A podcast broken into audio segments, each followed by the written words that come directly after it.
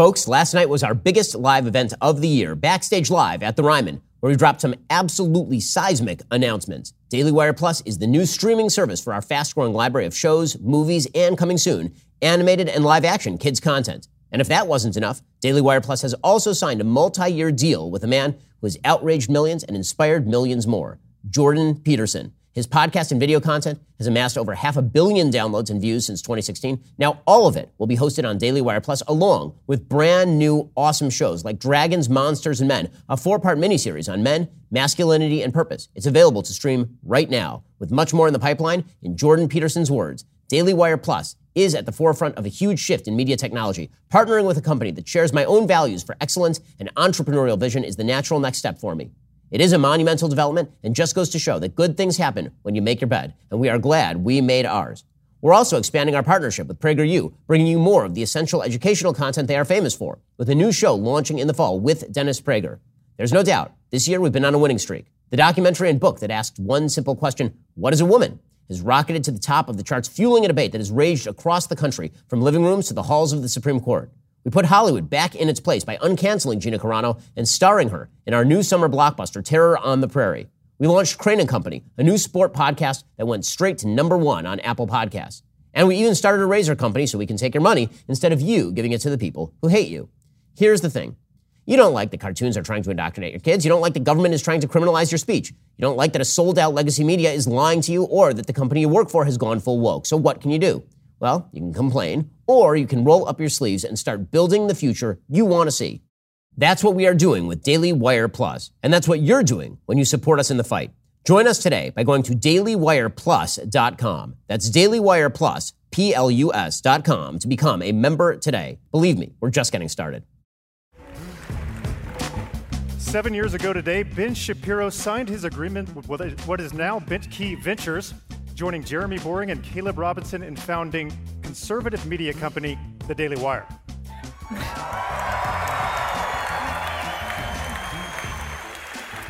Now, seven years later, The Daily Wire is making some major announcements. I'm Daily Wire editor in chief John Bickley with Georgia Howe. It's June 29th, and this is Morning Wire.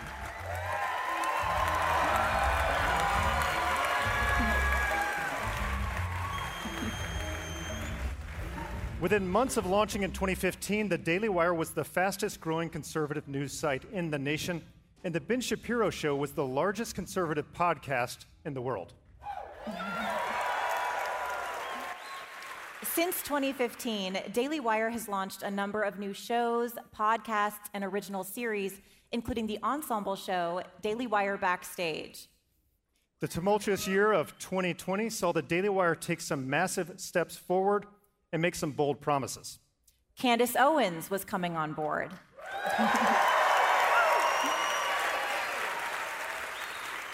the news site would hire a team of investigative journalists. and the company would be producing original feature films. In July 2021, the Daily Wire launched a new audio podcast, which quickly climbed the charts to become this top two, top 10 news show, Morning Wire. Also in 2021, the Daily Wire took on the most powerful government on the planet, suing the Biden administration for attempting to force employers to force their employees to take a vaccine against their will.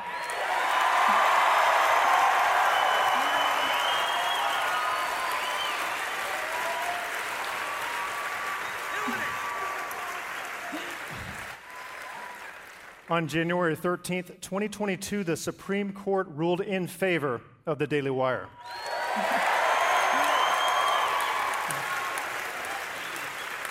This year has been jam packed for the Daily Wire. It's released a string of feature films, announced its investment in kids' entertainment content, and launched a new sports podcast, Crain and Company.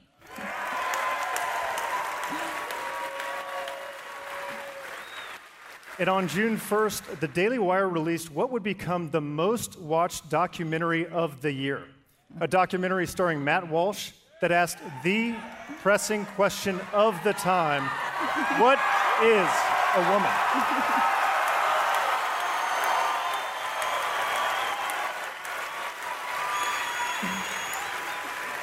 And today, the Daily Wire is poised to make even more blockbuster announcements. Well, Georgia, I think that about does it. No, John, I think you missed some lines. There's like actual real live people out there. All right, then let's give them what they want and let's get this show started. But first, are you tired of buying your razors from companies that hate your values and cancel Michael Knowles?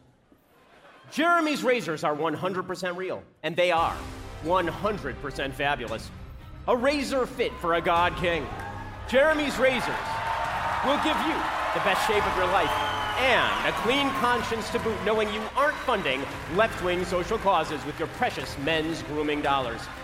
Jeremy's razors will never tell you men are too toxic or that you should teach your daughters to shave their beards or that gender is a social construct. Stop giving your money to woke corporations that hate you. Give it to Jeremy instead. Join the over 70,000 Jeremy's Razors customers today at jeremy'srazors.com. Jeremy's Razors, shut up and shave.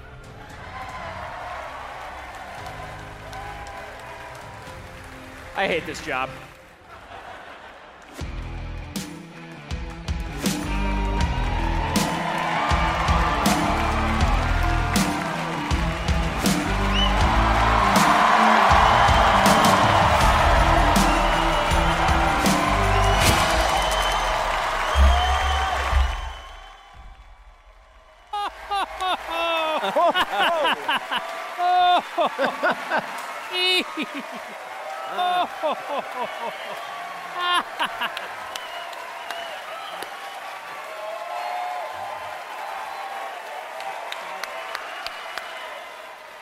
Welcome to Backstage Live.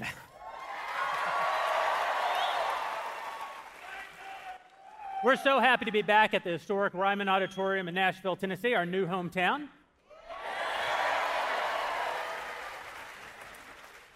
As Georgia and John said, today is actually to the day the seven year anniversary of the forming of the company.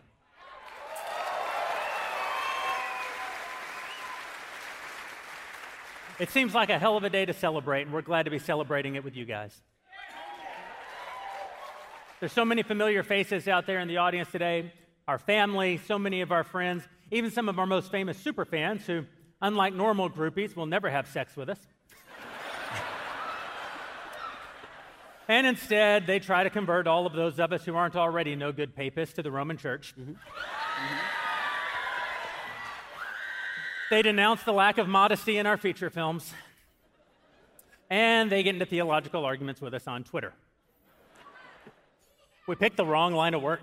it's like absolutely failed. At least the, the women we're not sleeping with are actual women, so we have that in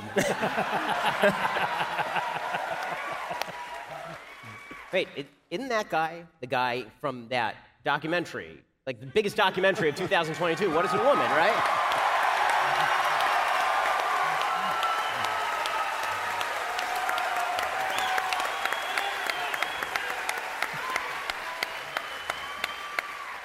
Yeah, I'm. Uh, I'm still just embarrassed. I went all the way to Africa when I could have just went to the kitchen and talked to my wife. So that's humiliating.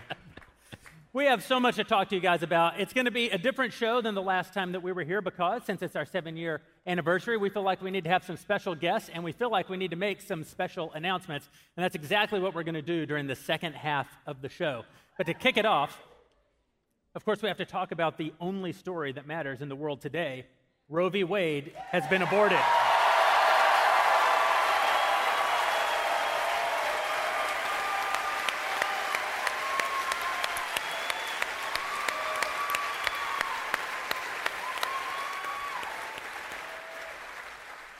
Roe v. Wade has been aborted, and it's the greatest political moment of my lifetime, and I think maybe the greatest political moment in since the Second World War in this country. Unfortunately, according to the new rules of the culture in which we live, five cisgender white dudes aren't allowed to actually have a conversation about you know, a ruling that was made by nine cisgender white dudes back in the 1970s. So, to lend a little bit of credibility to our conversation, I thought we'd bring out someone who's nine months pregnant.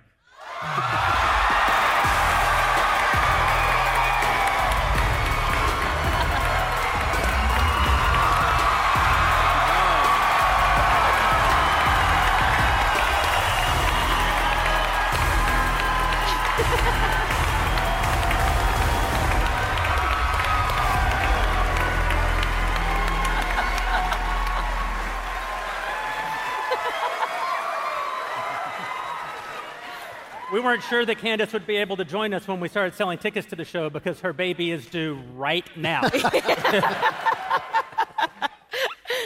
It was, I'm so happy that I was able to make it. We were kind of like, I don't know if I'm going to be giving birth. Maybe I'll give birth on stage, but I'm definitely not missing it. It'd be great TV. Yeah, it would be really great TV. Can I, can I just say, you, you've almost moved me literally off the edge of the stage. Candace, I feel a little offended by that. Roe is gone. Unbelievable political moment. Ben, tell us what we're supposed to think. I mean, what we're supposed to think. I mean, there's so much to say. It's the greatest pro life victory, obviously, in 50 years. Uh, and really, it's when the battle begins. Because the battle was just to get enough seats on the Supreme Court to actually overturn Roe so we could actually do all this. And for this, we have to thank President Donald J. Trump. Yeah. I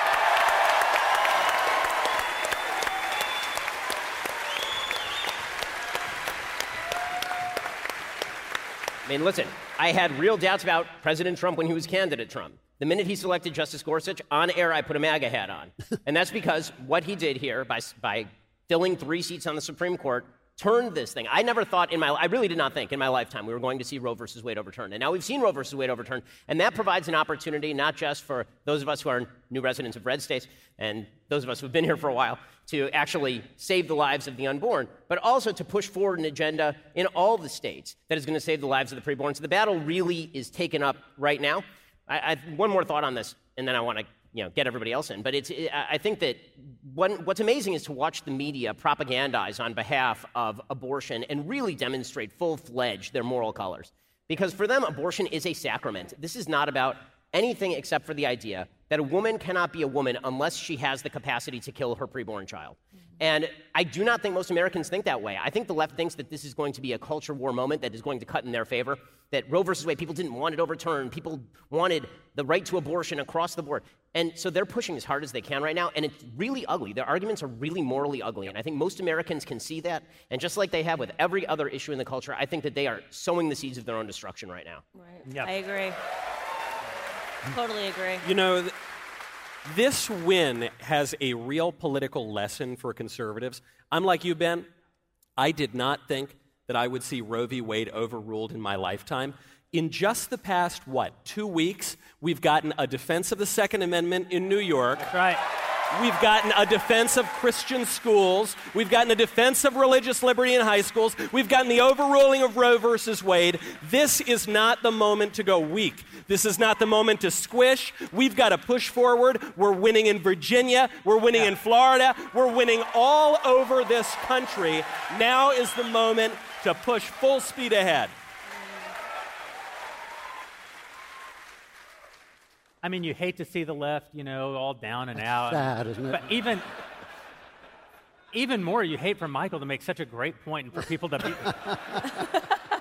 be so happy. Yeah, I, I, it is. It is really clarifying too, like you point out, Ben, because it's uh, it's this line of distinction that's being drawn, and you've got one side that's upset that more babies are going to live, and then you've got another side that's happy that they're going to live, and also they're kind of revealing um, some things that they said that were total nonsense. Like for example, we're hearing in the media all these lamentations about abortion clinics closing. Planned Parenthood clinics are closing all over the country. We're supposed to be upset about that. Of course, it's like I couldn't be happier to see those people unemployed.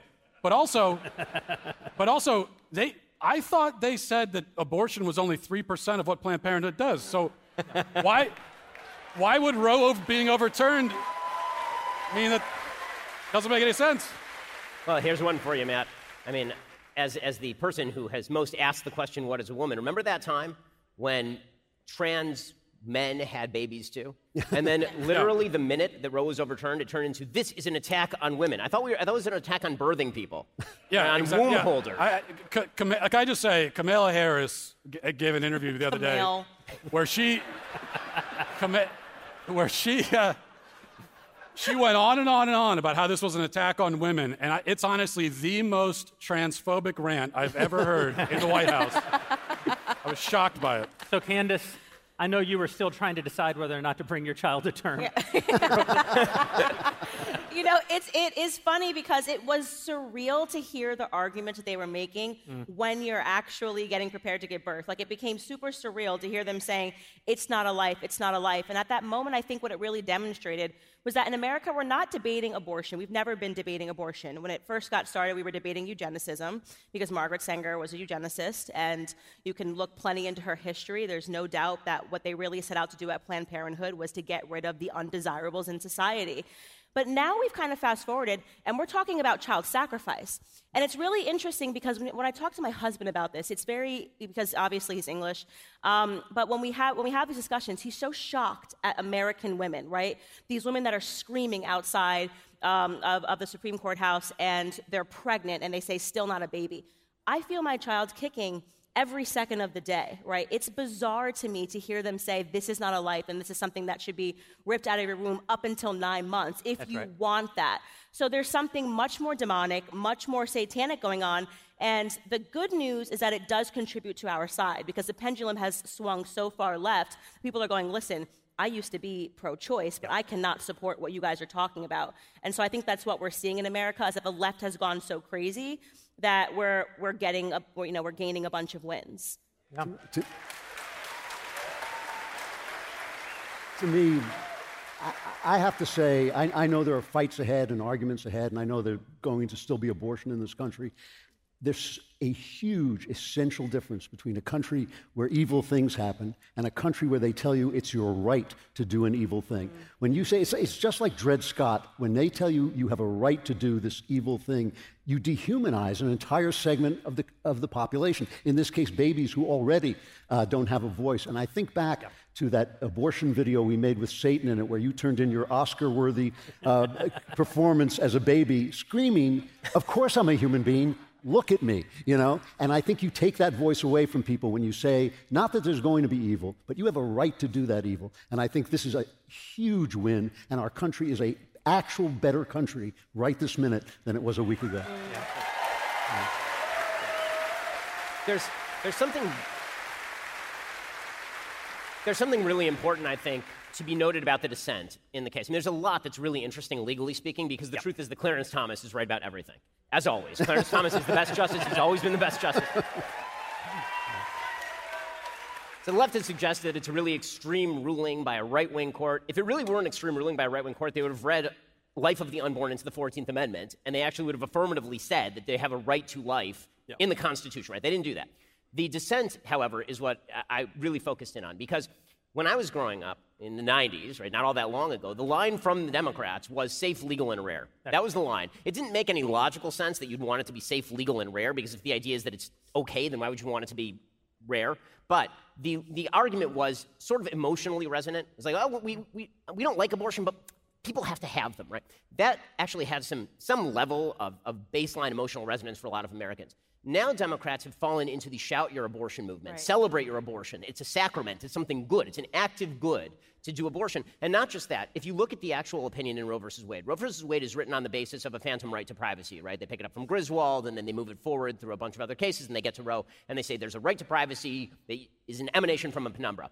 But the argument is this is a private thing that I'm doing with my own body. The argument of the dissent in Dobbs says that it's not about privacy. It says it's about women's equality.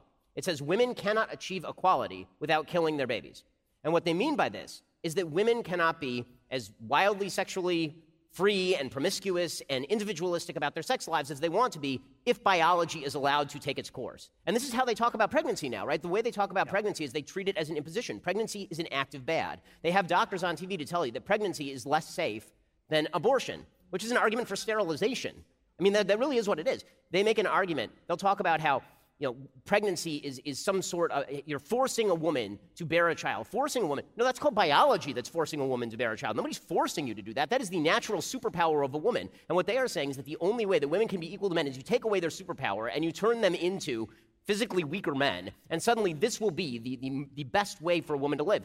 That is such a mistake for them. Women don't feel this way. Men don't feel this way. No society can be built on this. And if this is the way that the left wants to go, the language of the dissent, they're going to lose from here till the end of time. and I just want to, yeah. I want to add to that because I used to be pro choice. I used to be pro choice because I think that's the natural product of having a Department of Education education, yeah, yeah. right? You come up through the education system, they don't talk to you about adoption as an option. They just say basically, you can have sex as much as you want. If you get pregnant, don't worry, you can get an abortion. It's a clump of cells. And what I was talking about just this week on my show was that my first introduction to abortion is actually with people in my cousin who became pregnant, like people in my family, pardon, two cousins who became pregnant. Both of them were peer pressured to get abortions. There's this, this whole depiction in the media, like women are marching into these clinics and they're super happy and it's my body and my choice. It's a lie. I know six women that have gotten abortions. Each one of them were pressured, whether it was by family members, whether it was from boyfriends. I know one where the man became literally domestically violent and said, You are going to abort this child. I'm not ready to have a kid. This is the conversation that America is not ha- having. The majority of women are getting abortions under duress. So far be it from, I just want to live my life and be free. And even the women that don't do it under duress, they come out the other side and they're not the same. They have a, an extreme amount of regret, and we're never having those conversations. Yeah. The arguments are so dishonest in the media. Yeah, you, I, I love, I love the idea. I love the idea that men are trying to force women not to make sex more convenient. it's an absolute, it's, it's absurd uh, well, that, that, it is what it is, though. It is neutralizing uh, the, the natural course of sex so that men can be more free. And right. they tell women that, oh, now you will be as free as men. But that's, it's such a lie. Because men won the sexual revolution. That's right. That is absolutely right. And when you talk to young women today, they are so miserable. They are told they're going to be freer, stronger, better because they can have promiscuous sex. And all of them are, so many of them are depressed. And you're not allowed to talk about it. You know, there are psychologists who've written books under uh, no name or fake names because they were afraid they would be fired if they said all the women are depressed.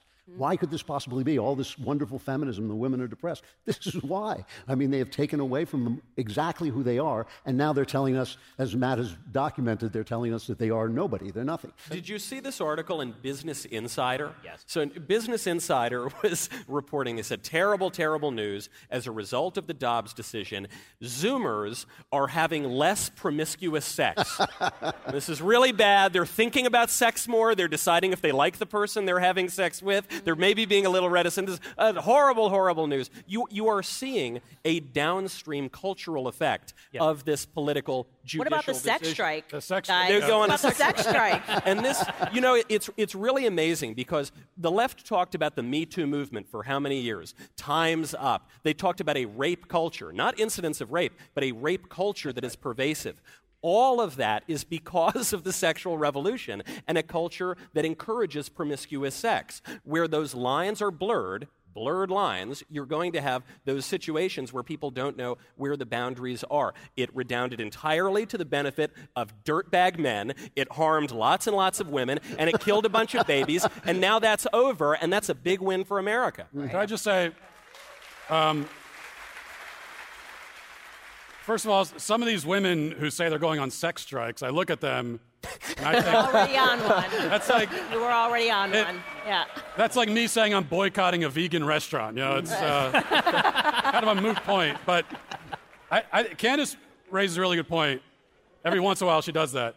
Uh, when you say we, we call it the pro-choice movement, but actually the abortion industry, they trade on removing choice from women. It, when, when a woman goes into the abortion clinic, the message they're told is not that, oh, you've got all these wonderful choices. It's that, it's that you have no choice. Your life is over if you, don't, if you don't kill this baby, which is also why, as part of the backlash against the overturning of Roe, there's this really sinister move happening right now. And it's happening among the pro abortion militants and also the Democrats. I repeat myself, obviously, but where they are, they're, they're going after the, the pregnancy, the crisis pregnancy center, the pregnancy right, resource yeah. centers these the are people who give choices. Exactly. The, these are these are uh, just establishments that are set up to help pregnant women. That's all. They give you they give you diapers, they give you counseling, they give you what you need.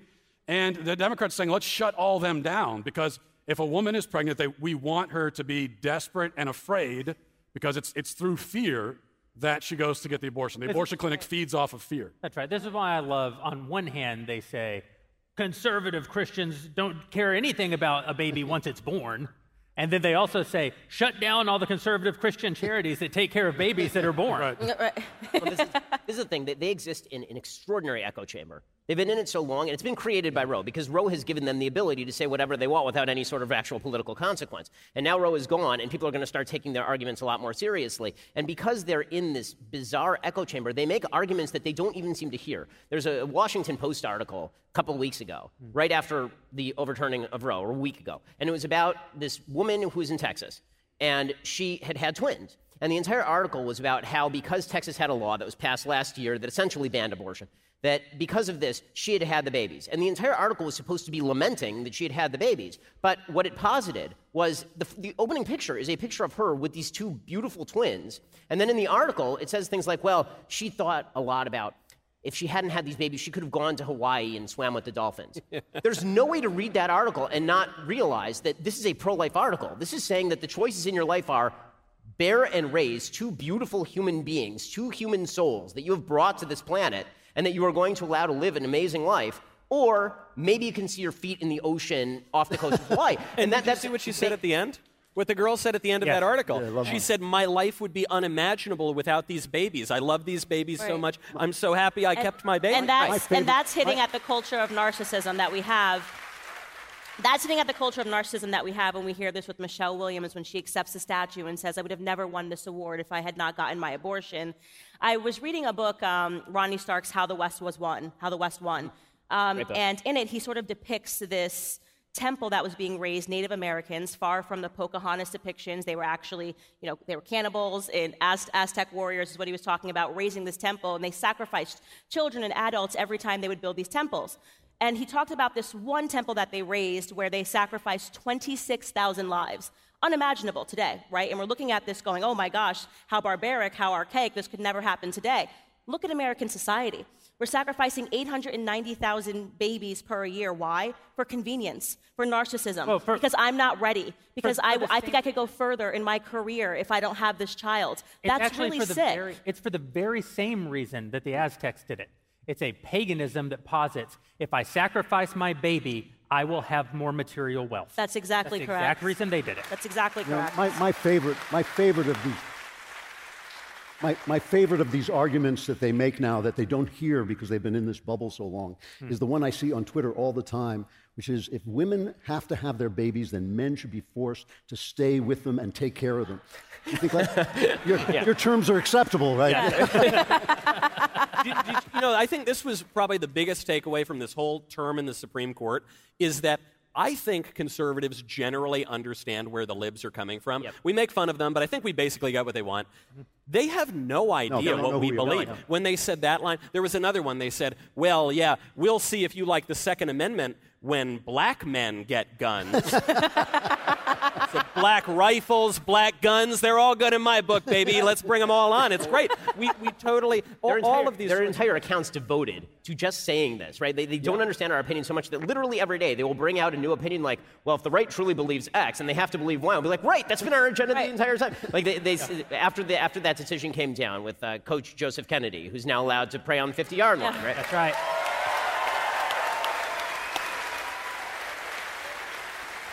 So the columnist was Jahad Ali, who writes for the New York Times sometimes, and he, he is like the guy who does this every like literally every single day. He does this. He, he was like, well, you know, if you allow Coach Kennedy to pray in school, you know, a Jew might pray in school. and everybody's like, what?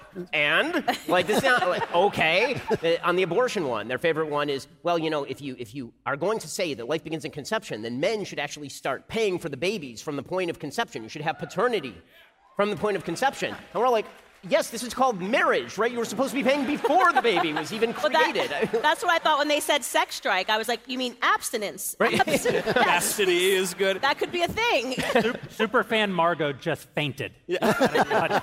the mention of the virtue of chastity. chastity. No, you know, you, you really saw it in the Maine case. The, the Maine, there was this ruling in Maine that you could take your public school funding for rural students and use it at Christian religious schools. And then the libs come out and they say, well, let's see what happens when a Muslim, which I don't know that there are Muslims in Maine, but let's say that there are. they say, when a Muslim in Maine uses that money for their own religious school. And I sort of thought, you know, if the options right now were woke public school or madrasa, I am sending my kid to a madrasa. he will get a much more normal education, and they won't trans my kid. Yeah, I mean, I,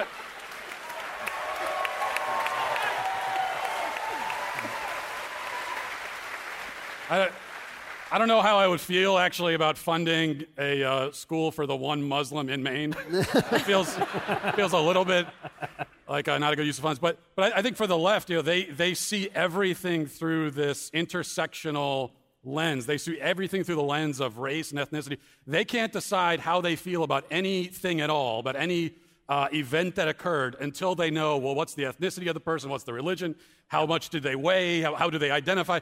And they just can't conceive of the fact that we really don't look at it that way. We just simply don't. We actually have these thing, these things called principles, and we try to we try to abide by them. Oh man, it really it leads them to such unbelievable box canyons. My favorite is on abortion, where you'll see them say things like Ayanna Pressley said this today, the Democratic congresswoman from, from Massachusetts. She said today, you know, the real problem with banning abortion is it's going to disproportionately harm LGBTQ people. And I thought to myself, I'm going to need a chart on this one. I may, I may not be an expert. I mean, I have three kids of my own, but I may not be an expert. I'm fairly certain that this is not primarily going to target gay men and lesbian women. Amy Schumer, same thing. She came out and gave a statement about this is exactly what the slaveholders wanted. And I was like, I would like a further explanation as to what you are talking about when you make that statement, because there was there was no abortion happening when we had slaves. Yeah, and the, and the, what, are you what are they saying? And on the, the slave thing too, this is why when, when pro-aborts talk, it's always opposite day. Everything they say, it's like the opposite of the truth. And on the slave thing, this is what they, they're trying to compare pro-lifers with slaveholders, but if you look back through history, you find, unfortunately, the tragic tale of human history is that there are always groups of people throughout history pointing to other groups of people and saying those people aren't people. And so who, we know who did that back in the, in the 19th century in this country, slave, slaveholders. Who's doing that now? Of course, it's pro abortion people pointing to babies in the womb and saying, that well, that's not really a person. And not just that, on, the, on, the racial, on the racial front, my favorite part of this is where they say, well, you know, it's racist. What you're doing is racist because it can disproportionately harm black and Latina women and, and all this. And it's like, so we're so racist we want more black babies? Yeah. That's your, the, your idea is that we're so racist we want there to be fewer black well, abortions and more black babies. That's how racist we are. Yeah, but they, the reason they do it, and this is why Amy Schumer is so frustrating, is because what they do is they expect black Americans to be the least educated and they expect them, hey, be angry, go out and fight our battles. That's all it means. When someone privileged like Amy Schumer says, it's exactly what the slaveholders wanted, what she's doing is signaling to black Americans to go riot, go out and loot and protest so that yeah her and her privileged Democrat friends can have what they want, which is the ability to abort children up to nine months in the womb. Well, this is an important point. Yeah, let me get my applause. Yeah. nine months pregnant.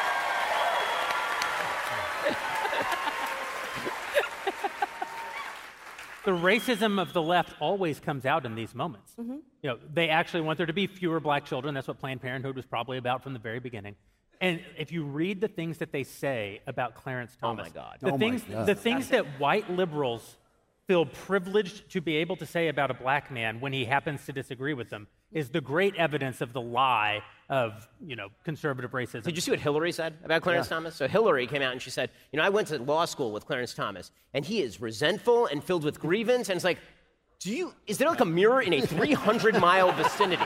Pot, like anywhere, kettle, a reflective surface of any kind, water, they, uh, they, glass, and it's night, like something that will reflect back at you what you are saying right now. But it's amazing water. that Hillary Clinton gets to say basically angry black man. That's right. As much as she wants, and that's totally fine. And that was that was after he became a sexually charged black man. They've been doing this to him, and that they actually have a theory now. Their theory is that a black person becomes white by disagreeing with them. They actually say this. oh, know, yeah. It, it, essentially, essentially yeah. he has adopted white values and he's therefore white. you know why they're especially angry, though, that we're winning on abortion right now? The, the dirty little secret is no one actually cares about abortion. We care about abortion. We pro lifers really care. The radical, crazy, shrieking, you know, crazy hair color ladies, they care about abortion. The vast majority of Americans do not care at all. Something like 15% of Americans consider abortion to be the top issue, and you figure 7.5% are pro life, 7.5% are pro abortion. And so when you win, when you get a victory like Dobbs, like the pro life law in Mississippi, like the pro life laws around the country, now the onus is on the left, on the pro abortion side, to gin up the enthusiasm. It's not going to happen. It's not going to help them in the midterms in November. No, They're going to lose, and that's that. Right.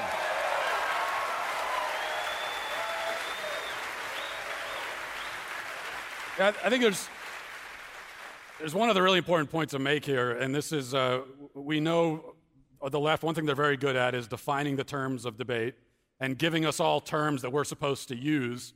And so this term of reproductive, like it's a, it's a matter of reproductive rights. It's so absurd because because you know when we're talking about abortion, this is an act of violence being committed against a life that has already been produced. The reproductive act, okay, is you know, that's the sexual act, and then reproduction is conception. So that's why when you're when you're uh, when a, a woman is giving birth in the hospital, and she's in the middle of getting birth, you never hear a doctor shout, "Oh, she's reproducing." It's like that's that. Hopefully, the reproduction didn't happen in the hospital. That'd be very strange. So this is it, it's it's abortion is not a reproductive decision, okay? Because the baby already exists. Abortion is, in fact, more of a parenting decision. It's, it's a decision of, am I going to care for my child or kill him? That's actually the decision being made. And when you, when you lay it out that way, I think it kind of puts a good uh, different It's, face on it it. really is all about whether the child is a human being. And even in the dissent, the Kagan dissent, they talk about the competition of rights, the mother's rights versus the baby's rights. Why, do they, why does a baby have rights? Why does an unborn baby have rights if it's not a human being? I mean, they- even, even their dissent kind of proved our point. That's right. I actually want to talk about that. What's going to happen next? I mean, we, we obviously it's a great moment. It's a great thing that's happened, but there are a lot of unintended consequences whenever there's a seismic shift in policy. Overturning Roe, for example, one thing that Roe obviously we know that Roe made uh, abortion federally protected, but it also limited certain aspects of abortion. Now that changed a little bit over the years with Casey, which was also overturned. But one of the things that's going that we know is going to happen is that while there are going to be far, far fewer abortions in Tennessee, there are going to be far, far more abortions in California. Eh, But that's not the extent of it. There are going to be far, far more brutal abortions in California because essentially all the constraints that have been placed on abortion at the federal level are, are also removed. You're going to wind up having like abortion until your 14th birthday Yep. in blue states. Yep. This is also going to make abortion now a legislative issue, which it hasn't been in my lifetime, which means that now it's, it's a matter of not just like something we talk about every four years during presidential cycles, but something you're going to be thinking about during state representative elections, during federal representative elections. What, what can come of this other than, I mean, we're obviously, we're celebrating, it's a great day for the country, but what are the things that can actually come Well, of this? the- Well, I think, I think there are two things. I think there are two, two things that could come of it. One is what I'm hoping for and what I actually foresee, which is moral federalism, which means that we are going to hmm. form communities in our states. We're going to become a patchwork of states, which is what we were meant to be. Madison knew that only a patchwork of states could survive as a republic, and a gigantic republic would descend into authoritarianism. That's what the left is trying to get. That's why they don't want the guns with which we defend our states' rights. So that's the good ver- version of it. The good version of it is we all move into the states we want to live in. Uh, we become experiments in democracy, and the ones that succeed win. The bad version is we all start killing one another, and we have a civil I, war. I actually don't. I don't agree. Uh, I actually don't. I don't fully agree with that because I, I, this is what I hear from conservatives saying that well, this is a states' rights issue, and the best thing is that we leave it to the states. And uh, I, I think that obviously Roe was decided correctly. So for the time being, that means you send it back to the states.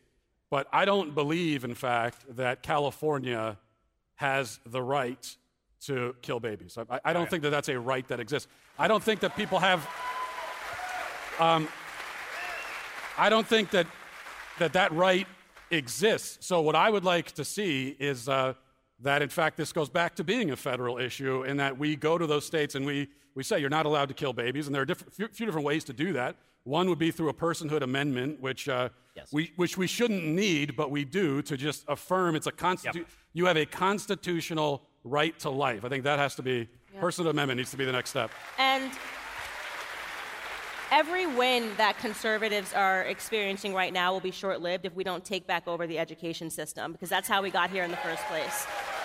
And speaking to that point, everybody, I think everybody knows by now, but my, my idol is obviously Thomas Sowell. I love him. And he wrote a book called Inside the, Edu- the American Education System, and he spells out, you know, Planned Parenthood's push in the 70s. There's, there was this lie, this propaganda that was created that teenagers were all just having sex, when in fact they weren't. The majority of teenagers in America were graduating with their virginity. And then Planned Parenthood got into the classroom, and they started saying, okay, actually, your parents know what they're talking about. This is a different generation. Sex is okay. And that's how we've arrived at where we are today, because we've allowed these institutions to get into our classroom and to poison the minds of our youth. That's how you end up with these shrieking women, you know, that really can have, you know, the ability, if you saw that photo, of a woman that was eight months pregnant saying, you know, this is not, still not a baby, still not a life. That's scary stuff. And I really do believe that the shit that has to happen, I, am always kind of uh, screaming at parents to get involved as, as, you, as much as you can on the local level and understand that that's where the real battles are taking place. So, yeah. I actually think that the, the pro life movement has actually a very serious upper hand here. And I think the reason we have an upper hand is because for 50 years, the Democrats didn't have to come up with any arguments to support why they love abortion so much. Whereas people on the right, we actually had to make the arguments to individual women as to why abortion is, is wrong and bad. Right? This is why the number of abortions year on year has declined in the United States, actually, over the course of the last couple of decades, despite the absolute increase in population, absolute incre- decrease in abortion, absolute increase in population. That's because the pro life movement has done an amazing job of informing more and more women that this is the case. So that means the groundwork is being set, particularly in the purple states, which we're going to have to move the deadlines early and earlier on a state level in terms of protecting human life. But it means that the left is really wrong footed here. I mean, Matt, you're op- obviously right down on a legal level. I think that the Supreme Court makes pretty clear in its opinion, and particularly in Justice Kavanaugh's concurrence, that they are not going to allow widespread federal congressional legislation purely. I don't think that if Republicans earn a majority in Congress and in the Senate and even have the presidency and then pass a law, say barring abortion at 10 weeks, that the Supreme Court will uphold that. I think they're going to have real trouble doing that under the inherent power that Congress is given under the Constitution of the United States. What it does mean is that if we're going to win this thing long term, it's going to be a gradual washing of pro life sentiments across the land, beginning in the red states, moving across the purple states, and then finally hitting the blue states. And for the blue states that won't comply, by that point, there will be enough states to back a constitutional amendment you'll actually be able to win. That's and the way it, it's supposed to work. Absolutely right. Yeah. It, it gets to this question. It's a virtue that conservatives are generally better at, but we sometimes forget prudence. You need to be prudent with the way you go about this. To your point, Matt, it, it, of course it's the case. No one has a right to commit murder. It's wrong to commit murder, not just because I think so, but just because it is objectively. And the law, understood in that way, is not something that I invent out of my unfettered reason. It's actually something I perceive from objective reality, and then we apply it throughout our country. So that's absolutely right. To your point, Ben, the opinions are, especially Kavanaugh, are very, very clear. We're not touching this. We don't want to deal with it. We're not going to even, even go so far Clarence Thomas, whose concurrence was absolutely awesome, He's but he was the only guy that signed on to it. So they're, they're not going to do that. There is this question of prudence. There's more than one way to skin a cat. And I, I bet you, I, I'm just putting on my Nostradamus. I'm reading the future, kind of predicting things, you know. And I would, I would imagine that Justice Alito 100% agrees with what Thomas wrote in his concurrence. I suspect there was a prudential judgment. We need to protect this decision now. Get rid of Roe, get rid of Casey, prudentially send it back to the states, and then fight that battle. This isn't the end of the pro life movement. Frankly, this is the beginning of a whole new stage but of the pro life movement. But this is the way, this is, this is the way the country is actually supposed to work. I mean, this is why Kavanaugh repeatedly, throughout his, throughout his uh, concurrence, concurrence uh, said there's 26 states were supporting this decision. I, am an English major, but I think that's a majority of, of the states in the country. and and, and I, I think that that's the way it's supposed to work. We're supposed to install the kind of culture, the kind of uh, law that we want in our states, and then that wins if it works. And, the, I, and I think this will win. There's no. I mean, this is the other point on the Democrats' overreach here. It's not just Democrats are overreaching in terms of wanting to legalize abortion until after you're actually dead of old age and revive you and then abort you again. They, what, what what Democrats are overreaching on is also a systemic governmental issue, right? They're talking about the idea that this is anti democratic for the Supreme Court to take itself out of the issue and refer it back to legislature. Yeah, which is the definition of democracy, democracy right? Work. We're going to let people vote on this issue. My God, that's anti democratic. We can't allow that sort of thing. And so they're calling for packing the court, they're calling for killing the filibuster. They're calling for getting rid of the Senate in some cases. Right? These are the things that AOC, the estimable genius, Wonderkin, is saying. Stephen Colbert wants her to run for president. I fully agree with Stephen Colbert. I also want her to run for president. That's an endorsement. Get You're her endorsing. ass kicked so bad. It will be amazing to watch.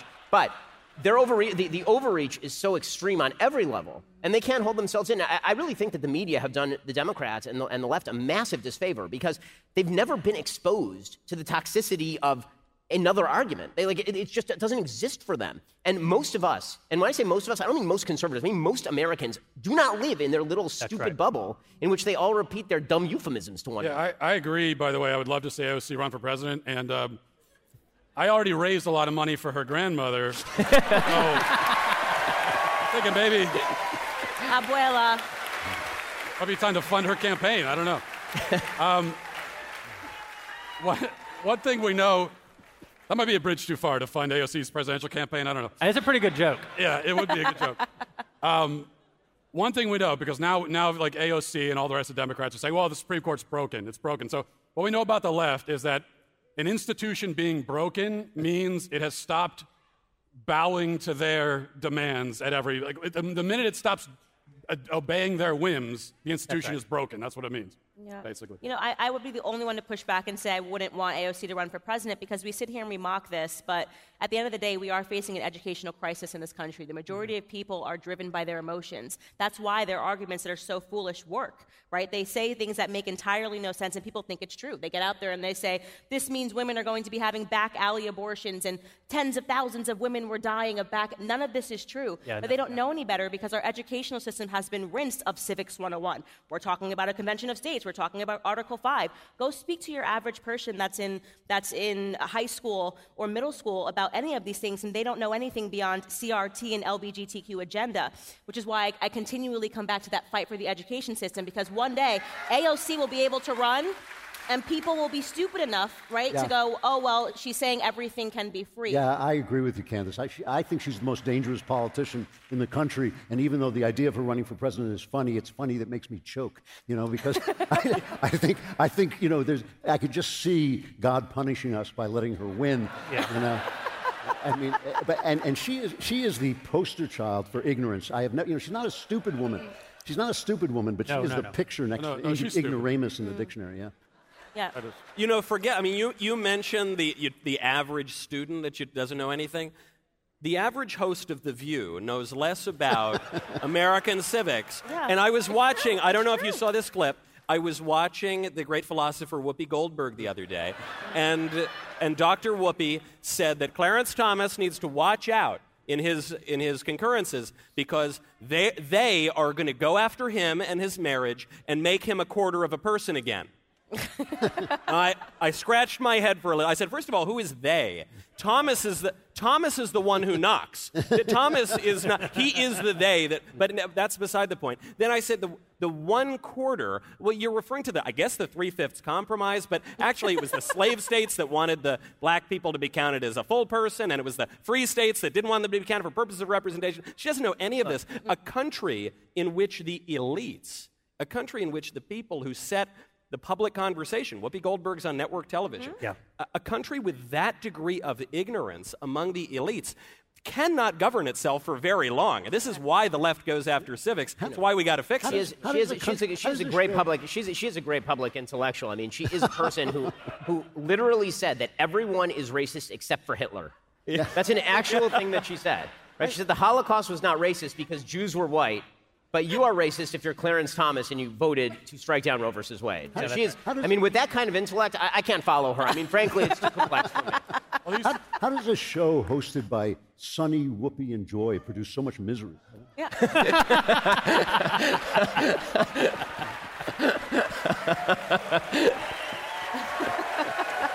Fair. Now, these, to, to a point Ben made earlier, I mean, these people you find on every issue, they, they exist in this bubble and they've never had their views challenged at all. They've, they've never encountered anyone really who's willing to be skeptical about their views. That makes them weak, that makes them beatable. And that's something that I discovered while filming my uh, Smash documentary, What is a Woman? So- Go to whatiswoman.com and stream it. I, I, got to say, Matt, as a professional in transitioning from content into an ad, that was that was just. That was beautiful. I bow to you, my friend. That was that was incredible. Beautiful. Thank you. When I was in high school, I had on my voicemail, I would always say, This is Jeremy Boreing, uh, actor, director, and shameless self promoter. I had nothing on you. Absolutely nothing. I do want to say, uh, What is a woman? Obviously, we're so thrilled. The most watched documentary, I think the most important documentary uh, of 2023, 2022 and 2023, 2024, 2025. 25. we don't talk enough about how important it is. How what you revealed there, as hilarious as it is, is also terrifying. Uh, and how you actually asked a question that you are essentially not allowed to ask uh, in polite society because the left has determined that there is absolutely no answer. And one thing that I think a, a lot of the people here would probably like to hear is just your journey as you went through that, how, how that came to be from both from the idea uh, and then also how you were able to see it through. And what I'm the most interested in is how what kind of ice cold blood runs through your veins that allowed you to sit in those interviews for 45 minutes? I, I, I, can you also answer like how raw kidney goat tastes? how raw is I'll, first of all, I actually wasn't trying to derail the whole conversation and talk about me, but I'm happy to. Um, I, yeah.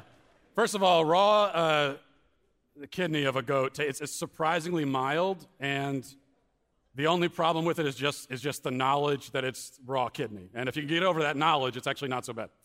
Um, as for the rest of it, you know, this was something that occurred to me uh, years ago that the, the entire gender ideology house of cards comes collapsing down um, under the weight of one simple question, which is what is a woman? And the only thing that I, that I didn't really realize and that kind of surprised me well, a few things surprised me filming it, it, the, the documentary. One of them was just that actually these people can't answer any question at all. It's not just what is a woman. I, I you know, we, we had all this planned out before we sat down with the interviews. We went over the questions and we had them kind of layered, like we're going to ask this question and kind of build till we get to the really hard ones, like what is a woman? and, um, and so I thought that things would stay pretty cordial until we got to the hard, really hard questions. And what I found is that the moment I asked one question that was actually a question and not just a, a, a setup for them to launch into a spiel, you know, everything fell apart. They became very def- defensive and evasive. And um, Well, there was that one professor who became very offended when you Right. used the word truth. So why are you why are you asking? And the, the, the great. That's a good. That's a good impression. You know, the great thing about that uh, interview is that um, everything started to fall sideways when I asked him the difference between sex and gender, and that's when things got to started to get a little hostile. You mean his area of expertise? Right, his area of expertise. and also, also, that's a question that we emailed him ahead of time. And he knew we were going to ask it. And then when I asked it, he said, Why are you asking me that question? What's going on? it's pretty remarkable. Unbelievable. I love it because, in many ways, the documentary is the culmination of the work we've been doing at the Daily Wire for the last seven years. Ben mentioned as we were walking down, down from the backstage to get, to get ready to take our places tonight, he said, You know, the production value of the things that we're doing has, con, has come up so much from the days when we were sitting in the converted garage pool house in my backyard shooting the Andrew Klavan show. we barely had budget enough to. We could barely afford the black sheets that we hung over the windows, you know. And now we're producing feature documentaries, we're producing feature films, we're, we're actually competing in culture. Now, we're just beginning to compete in culture, right? We're, not, we're hardly Disney. Uh, they have a 100 year head start on us and about uh, several hundred billion dollars. But, uh, but we're finally making inroads into the culture, and that's a space that conservatives just have not occupied at all in living memory. Yeah, I. Uh,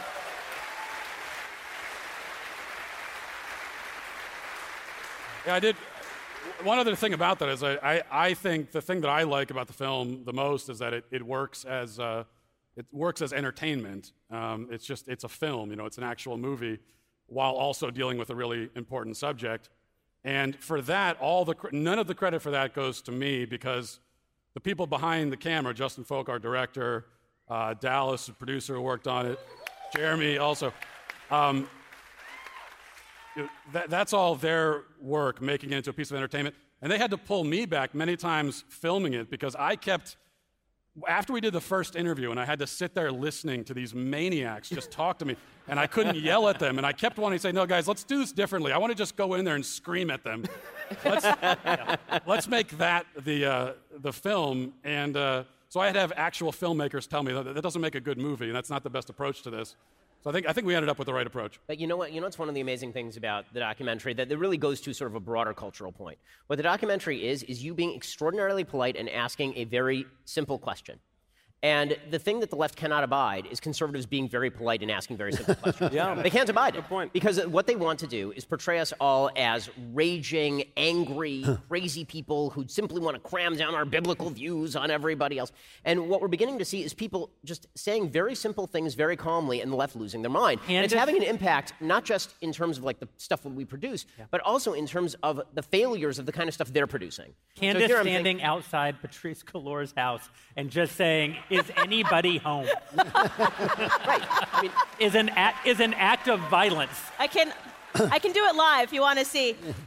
Hello, hello. Yes, is, is anybody home? She was but She brought her baby. The baby's attacking me too. It's like what? It was truly bizarro land. I, I actually could not have been nicer. I couldn't have done it. I could not have been more polite. That was the most polite Candace Owens has ever been in her entire life, right there, outside of her house. But it's, it, it's this attitude that I think people have finally started to say, you know what? Me saying what I believe is moral is not impolite. So there's been this, this kind of generalized attitude in the conservative movement, as long as I've been alive and, and well before it, suggesting that to say what you think on a moral level and to say it with confidence i- is somehow some sort of imposition on somebody else. It's an act of violence. It's something cruel. And if somebody gets offended, it's probably because you did something that was worthy of offending them. And when people start to get up on their hind legs and say, you know what, just no, the answer is just no, then that doesn't just have an impact in terms of the content we're putting out. It also means that when the left pushes their content, it fails. So the key example of this from the past month is the failure of Lightyear. Right? Disney puts out a film.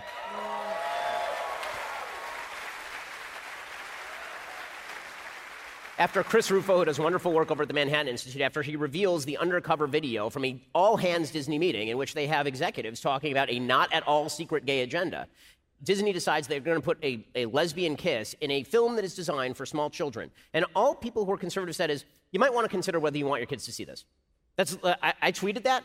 The left went insane. You're apparently not even supposed to consider whether you want your kids to see it. You're just supposed to imbibe it from the water. It's like fluoride in the water. You're just supposed to drink it. Yeah. You're never supposed to think about what it is that you're what, what you're imbibing. and the it's minute- supposed to turn you into a lesbian. No, wait, no, no, no. That's not what it doesn't do that. Alex Jones. Over Yeah, no, no, it doesn't do that. No, it doesn't. No, I, It, you know, but, but there were a lot of people who uh, started to think, well, you know what? Maybe it's not impolite for me to actually live out my values the way I wish to live out my values. And so Lightyear is the biggest failure Pixar has ever had, by, bar none. It's not close. And, and they never they, they won't even they won't even acknowledge that it's a culture war until we fight back. They, they go into our schools and they say to our children oh you know you can change your sex and if your parents tell you not to you can come to school and do it secretly. You can dress up as uh, the other sex secretly and all this. And we go like nah, i don't want you to tell our kids that. It's a culture war. Why are you fighting a culture war you, they started it. They started it. We're only finally, finally, finally firing back. And I think you're right. Once, once we start to fire back, I think they're done. I think they're done. right. This is And actually, I think the coolest part of the documentary is that you went to Africa because that's such a household discussion in my home. Because my husband's always like these conversations. If you, when you're in the bush of Africa, they don't even understand the concept of lesbian and gay, yet alone trying to explain to them what it means to be a trans man or a trans woman. And it, it kind of goes back to what I always talk about, which is this concept of over civilization. Like humanity wants to constantly strive towards progress, but what happens when we've actually kind of progress to like good civilization is we get to this point where people are actually going so progressive that we're regressive. We see this everywhere. We've gotten so progressive that you just walked around America and asked a basic question, what is a woman? And no one could give you a straight answer. But then you got on a plane and went to Africa and they're supposed to be, you know, living behind and they can answer your question clearly and they look at you like you're absolutely Looney Tunes. It's the same with Black Lives Matter, right? We've gotten so progressive on the race issues that actually we're just asking for segregation again, right? Please only see me as a black person in every space that I walk into. I mean, that's where America has really gotten into this our circumstance friend, of. our friend Bill Whittle talks about progress, and he says,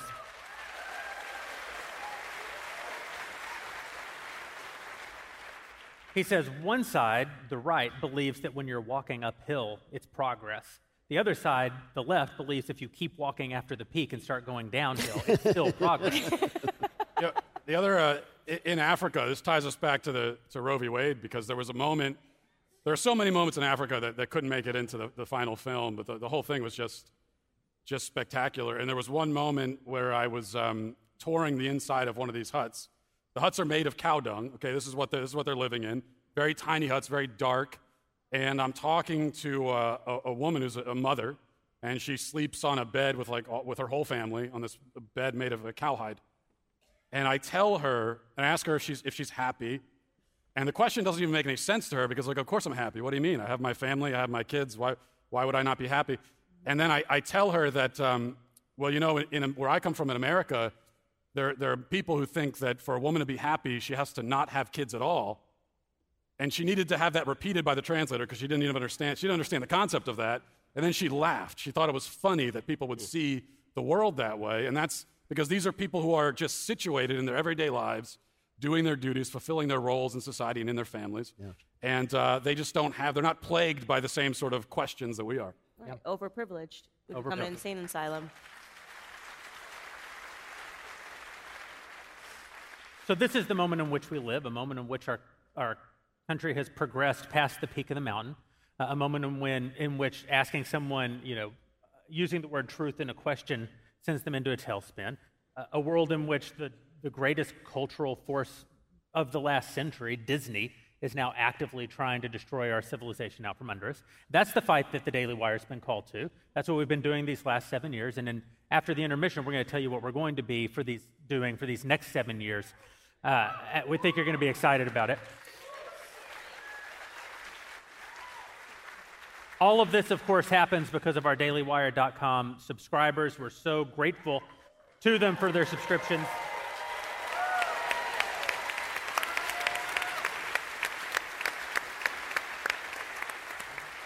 A lot of people asked when we first announced that we were going to be releasing What is a Woman, you know, why are you putting it behind a paywall? Why isn't it out for free? And the answer is because it can't not be out for free. You cannot make this kind of content for free. You can only make this con- kind of content if you have people like the dailywire.com subscribers who are willing to actually who believe it has value and they're willing to trade money for that value.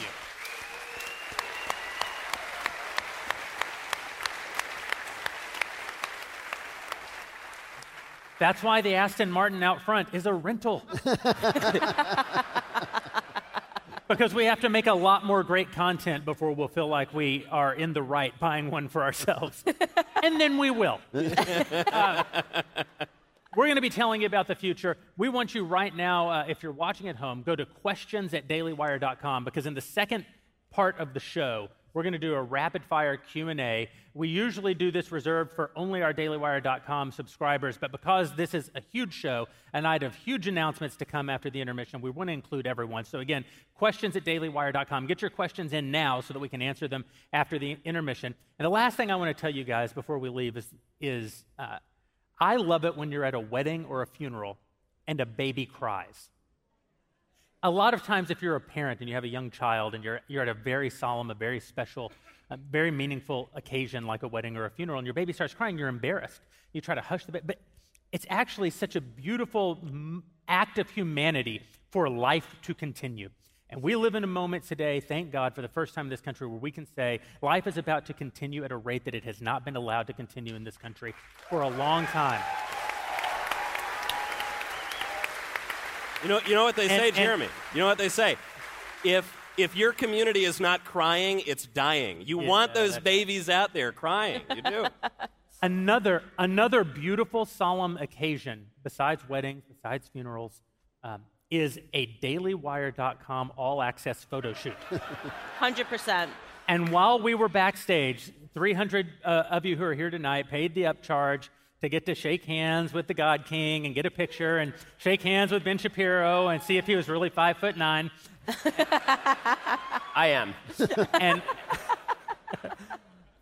and so I'm taking a picture and I look over and out of the corner of my eye I see one of the most dist- one of the most ridiculous ludicrous acts ever committed by a man and yet one of the most beautiful when Sergio proposed to Kayla right in front of Ben Shapiro. This happened 30 minutes before the show. I think we act. Are, hey, Sergio, Kayla, where are you guys at? Where are they? That's so cute. They're pointing over there. There they are. There they are. Yeah. There. Here's the video. Oh my gosh, that's Well- so great.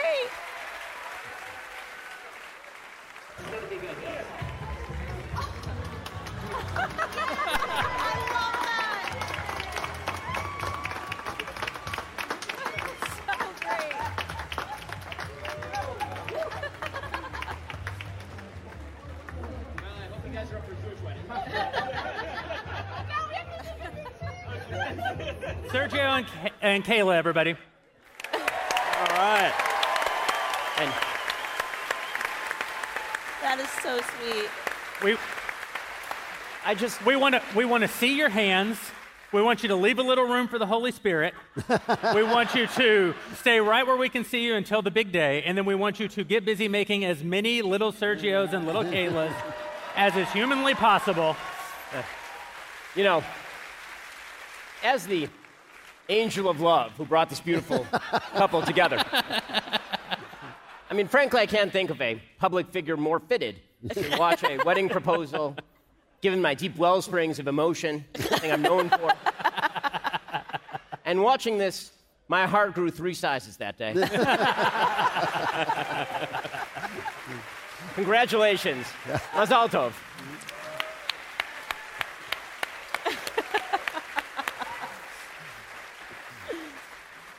Now go buy some swag, go buy some drinks, go buy some uh, popcorn. We're going to go to the back and use the restrooms because we've been up here for a long time, and we're going to see you in 15 minutes and tell you about the future.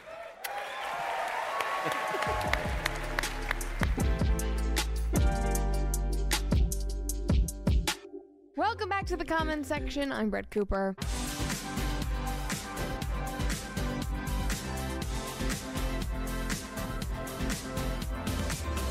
There's a woman who married a doll. I'm losing all hope. Have you ever been called a toilet brush before? I have not. But well, this is a lot you, of firsts. you happening. have been now. And I'm not crazy, right? Like she looks too much like Ben Shapiro.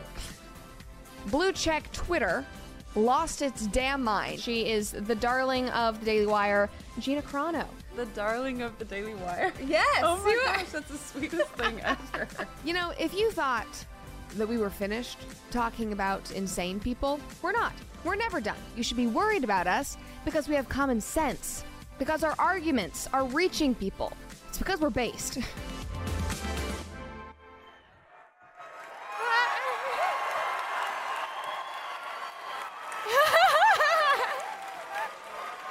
Hi, everybody. Welcome back to the comment section. I'm Brett Cooper. Hi. So, we launched the comment section less than four months ago, and right now we are approaching 700,000 subscribers. and we just passed 200 million total video views. so, thank you. Um, in our pitch meeting with the lowercase God King himself, he said verbatim, I don't get this show. It's not for me, but I know there's an audience for it. Clearly, he was right, as he usually is. Uh, he understood that this type of non traditional content was the future for our movement, and for some crazy reason, he trusted me to lead it.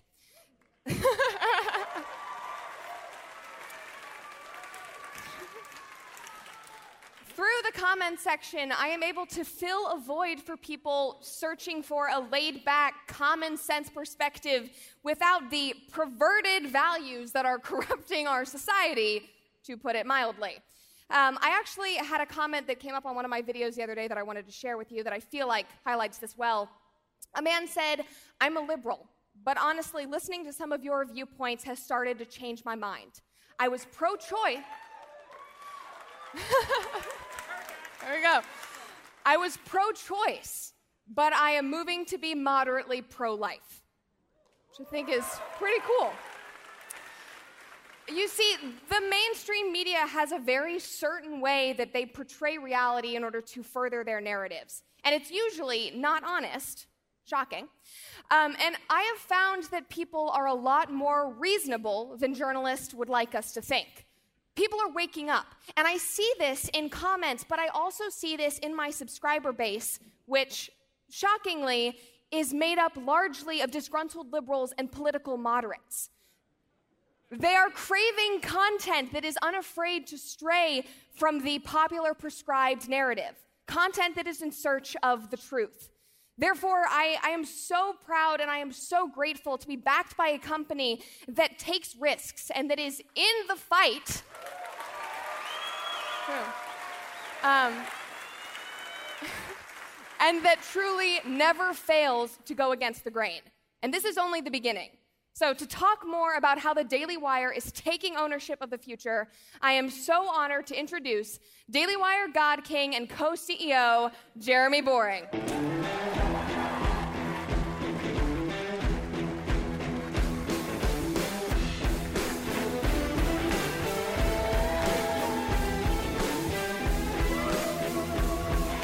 She says I trusted her, but in all honesty, I thought she was Ben Shapiro for the first three weeks she worked for the company.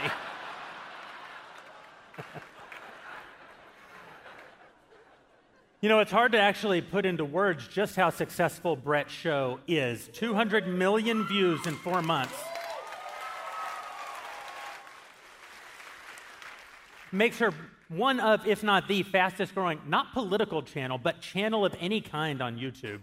It's, a, it's an unimaginable number. It's the kind of number that took the Daily Wire when we were first founded years to accumulate that number of views. And Brett's been able to accomplish it in four months because she is speaking to people that no one has ever bothered to speak to before. So let's give it up one more time for Brett Cooper.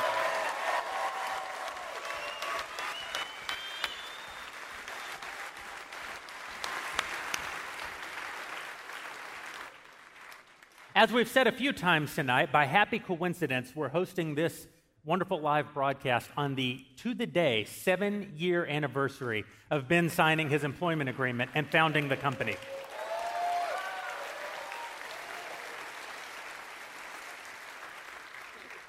Some of the people who are here tonight were there at that very beginning. Caleb and I, of course, Levi, who's here with us, Jonathan Hay, uh, others who are here today, some of whom write pseudonymously, so I can't even say their names. Uh, very quickly thereafter, John Bickley uh, came to join us, and he's still here tonight with Georgia Howe. They host Morning Wire, one of the most important shows that we're doing. John and Georgia.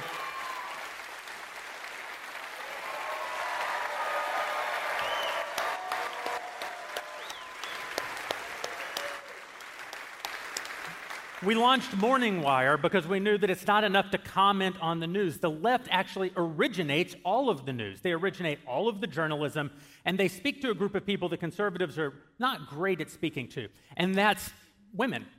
Uh, women listen to shows put out by the New York Times. They listen to shows put out by NPR. They listen to shows that, are, that purport to be very straight.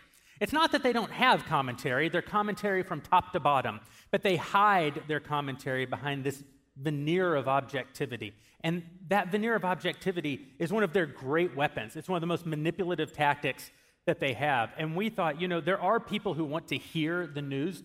They want to hear the news with very little bias. And what bias is there, they want you to own. And one of the things that we're very proud of with Morning Wire and with the Daily Wire more broadly we own our biases. You know where we stand.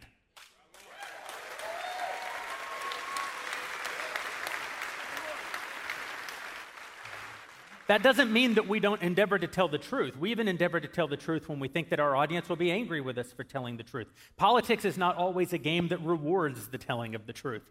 Uh, but telling the truth doesn't mean that we're completely objective. We are not completely ob- objective. We have a point of view. We are fighting for that point of view. We're fighting for that point of view because we believe that it's the last best hope for mankind, short of God Himself.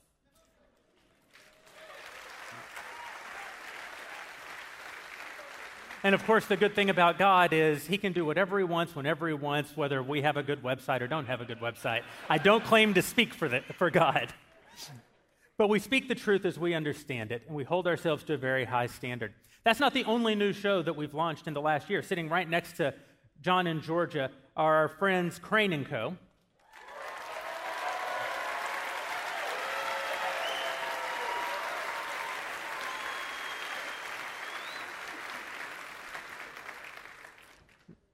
These guys have brought such enormous energy to the Daily Wire. And yet again, why did we move into this space? It's because we wanted to compete for an audience that we don't think conservatives have historically done a very good job communicating with, and that, of course, is sports fans.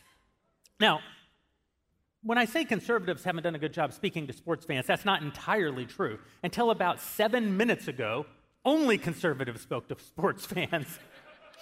But like every other institution in our culture, the left has permeated, the left has taken over, the left has driven out all dissenting voices. And we know that now it's actually incredibly challenging to even enjoy sports because essentially we're told every day we're not welcome. And Crain and Co. is challenging that. They're saying you have a right to sports. Sports are an important part of how a culture forms, and they cannot drive us out of that space. So thank you guys.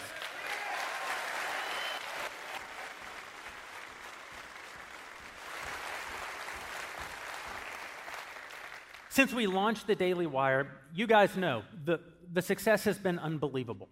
The Ben Shapiro Show, which started in my converted garage pool house, has over the last seven years been downloaded 1.6 billion times.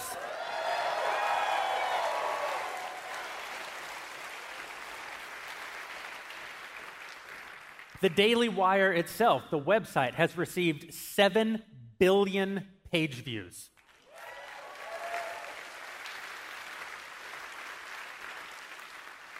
And for 18 months over the last two years, we were the number one publisher in the world, the most engaged publisher in, not the most engaged conservative publisher, not the most engaged news publisher, the most engaged publisher of any kind in the world on the number one platform, Facebook.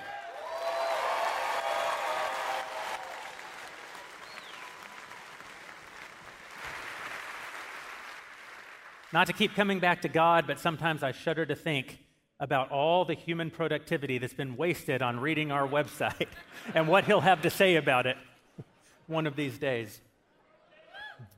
All of that, of course, was by design. When Ben and I were doing a progenitor company to this, we were working together on a project, and we had an idea. And the idea was twofold. One, it's not enough to criticize culture, conservatives have to create culture.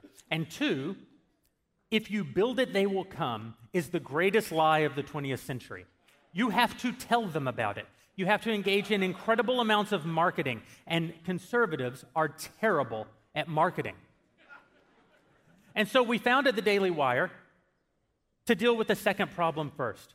What if we weren't the first people to decide, let's write news stories that aren't subject to a huge left wing bias? We weren't the first people to think, let's talk about important issues, not from a left wing bias. Of course, there are many forebears, many giants on whose shoulders we stand in that department. What we thought we could bring uniquely to it was the idea of marketing those ideas to a massive audience.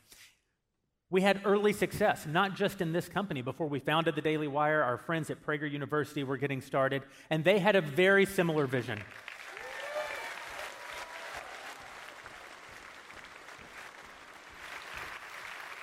What if instead of circulating white papers among the initiated, we actually tried to tell people about these ideas that we think are so important? And so we brought that attitude to the Daily Wire. We invested more in marketing than we invested in content in those early years. And if you know anything about how the actual culture is shaped, you know that Hollywood movies, the marketing budgets can cost as much or more than the films themselves. We wanted to have that same attitude. How do we actually tell people about these things. And then we wanted to create culture. But here's the thing culture is hard, culture is expensive. Now, we were all LA guys, those original Daily Wire founders, Andrew Klavan. We were, we were all guys who had worked in the industry, all guys who had worked in Hollywood, all West Coast guys.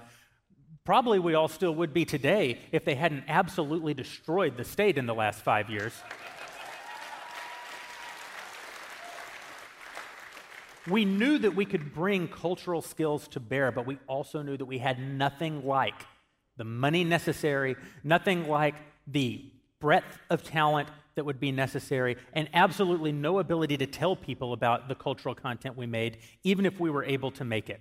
And so we thought the way to solve problem number one is to get really famous. And what I mean by that is we want so many people to so regularly engage with our content that it's, it's like a spotlight. And when we decide to make cultural content one day in the future, we'll be able to shine the spotlight of the giant audience that we've won over through our you know, more traditional news and commentary content, we'll be able to point that audience to cultural content.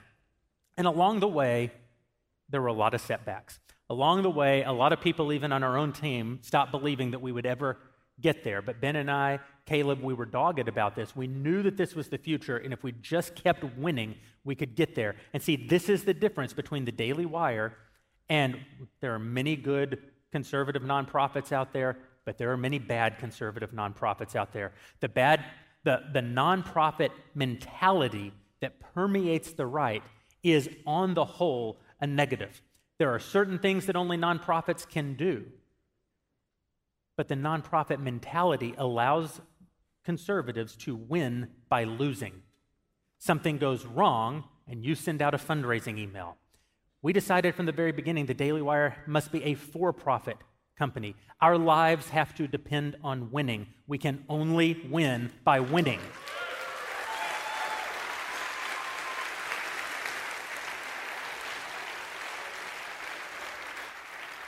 And so we won, and we won, and we won, and we won.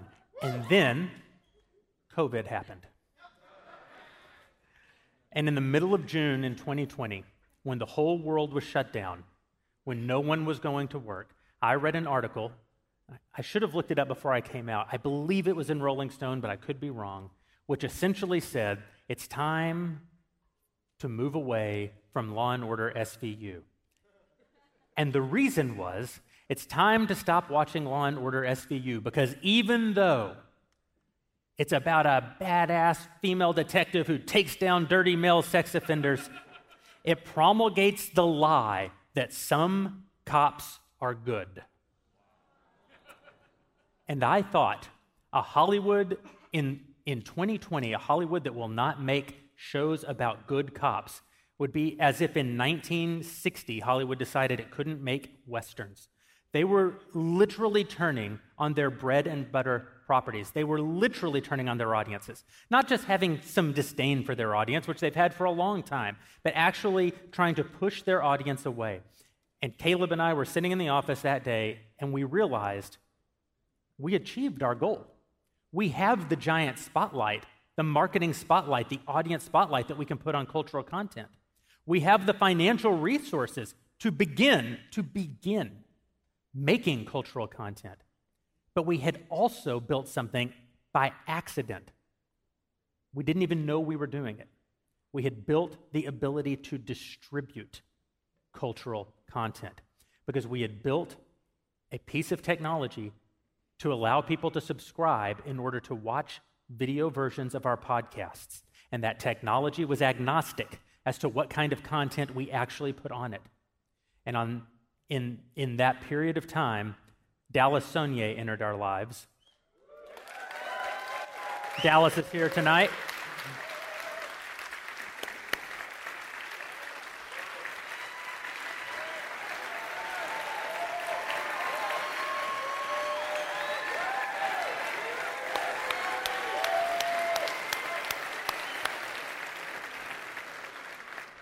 And Dallas said, uh, Hey guys, I've got a movie, and Hollywood ain't gonna touch it.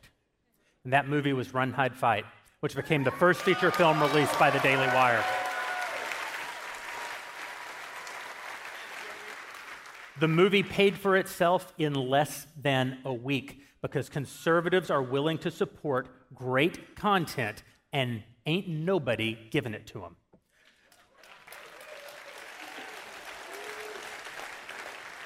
And that's when things started to change. The very nature of the Daily Wire began to change. Here's the thing we didn't start moving away from great news, we didn't start moving away from great opinion journalism, we didn't start moving away from commentary and analysis. We doubled down on all of those things. We started hiring investigative journalists. We started upresing our editorial team. We started sending people like Luke Rosiak into the Virginia School Board.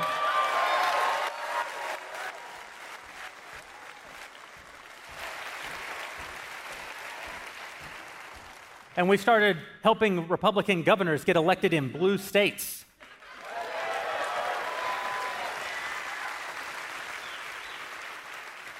But we also started developing cultural content.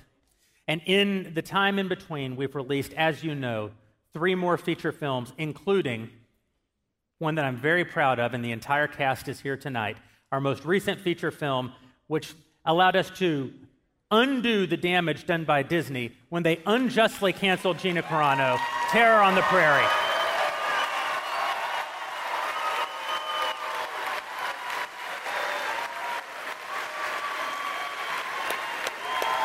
Gina Carano, everybody.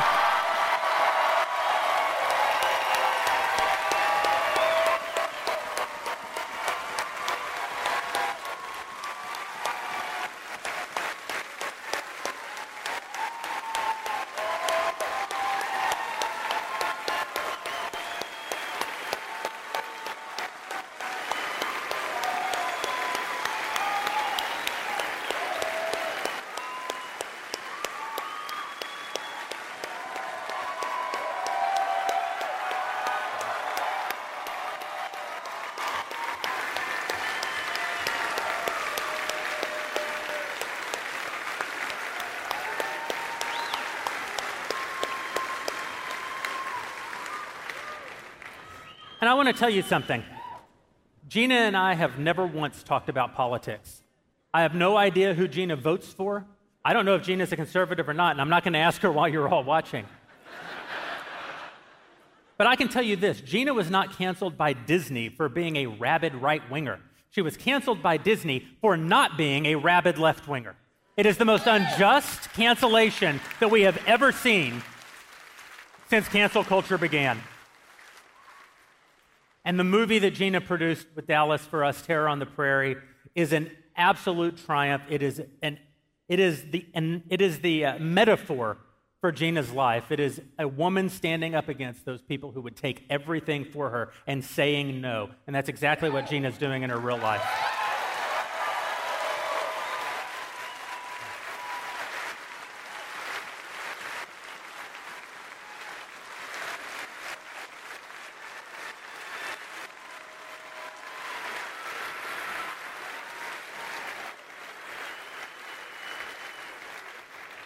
Nick Searcy is also in the movie, and if you clap for him, I'll walk off the stage.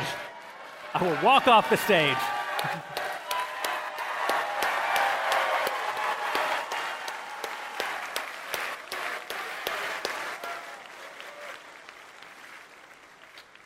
In addition to being an absolutely terrific actor, uh, Nick is a fierce warrior for this country. He's one of the most outspoken actors to come out of Hollywood. He never backs down from a fight. He's a regular son of a bitch, I'm not going to lie to you.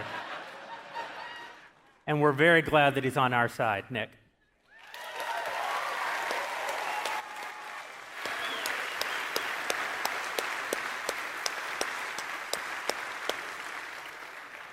And of course, not content to cancel Gina for no good reason, Disney also decided that they wanted all of your kids to be transgendered.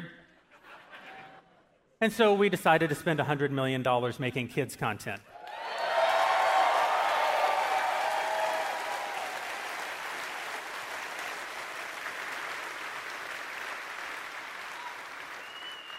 Now you may say, God King, where does this $100 million come from?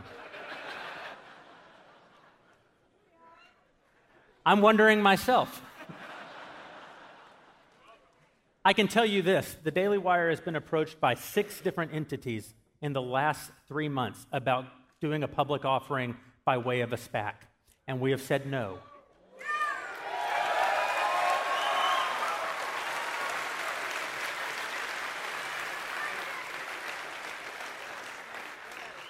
Because money ain't free.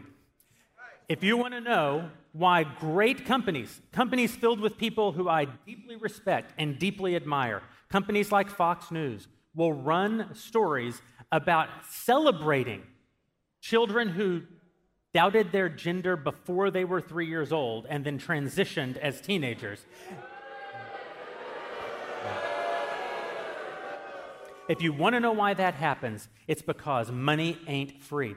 It's because when you enter into these capital markets, both public and private, when you take money, you are taking people's opinions. And we have made a decision that, and I don't know if we'll be able to do this for forever, that for as long as it is humanly possible, we are not going to take money from people who do not agree with the core mission of this company.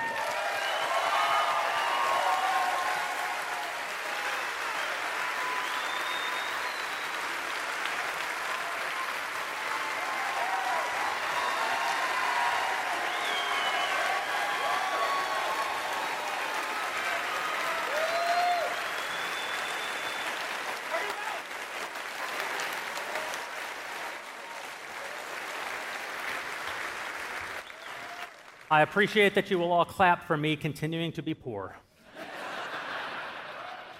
no. Here's the hard part that means the money has to come from you. It means the people who empower this aren't going to be capital markets. It's not going to be fundraising from billionaires. It's not going to be fundraising from family offices. It's not going to be fundraising from family offices. It's going to be trading value to more and more and more subscribers so that we can keep creating more and more and more value, which we trade again for more and more and more subscribers, just like the way the left does it.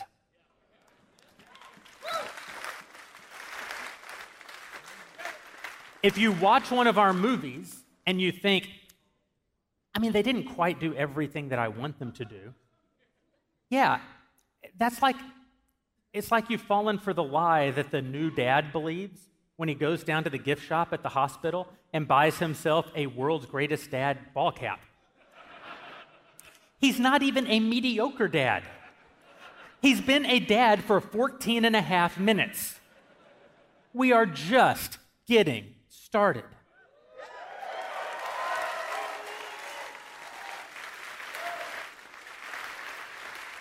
The world's greatest dad ball cap is an aspirational statement. We want to be the world's greatest media company. You have to help us. You have to stick with us.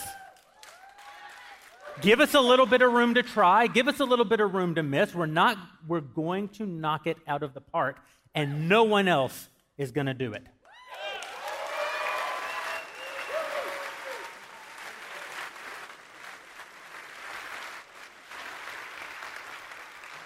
When you subscribe, you will not be alone.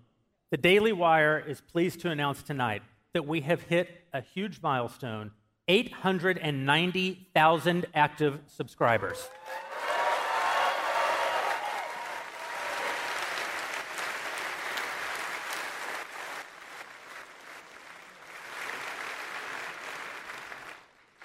Netflix has 200 million. That's one company. Disney has 200 million subscribers. That's two companies HBO, Paramount Plus, Peacock, Starz, Showtime, on and on and on and on it goes. To compete, we have to grow. To compete, we have to scale. To compete, we have to do those things together. We are in this fight together. We believe every day it is our advertisers and, most importantly, our subscribers who make it possible for us to be in this fight at all. And it will not be enough to get to 1 million, and it will not be enough to get to 2 million, and it will not be enough to get to 10 million, but it'll be a damn good start.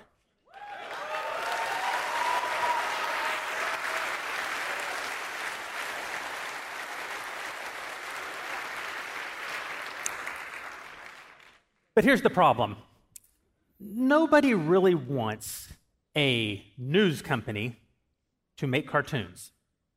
Nobody really wants, like, the, the latest, greatest Western brought to you by the New York Times, right? No one wants a great, like, Stranger Things type series brought to you by WAPO. And so as we continue to grow, as we continue to expand, as we continue to create content outside of that initial box that we built seven years ago, we've started wondering what's next? What's beyond the Daily Wire? What can hold all of these new ideas? What can hold new kinds of talent? People who don't agree with us on every issue, but who are our allies in the broader cultural battle, the broader battle for the ideas that it used to be that the vast majority of Americans shared. What's a brand that can contain movies, a brand that can contain TV series, a brand that contain kids' content? And we decided the Daily Wire is just not enough. We need something beyond the Daily Wire. And that's why tonight I'm proud to announce that as of this very moment, we are launching Daily Wire Plus.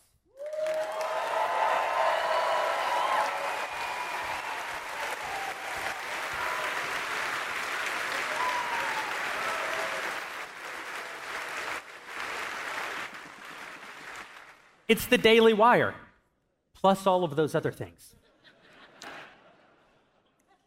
You know, we've had some technology problems over the last 30 days.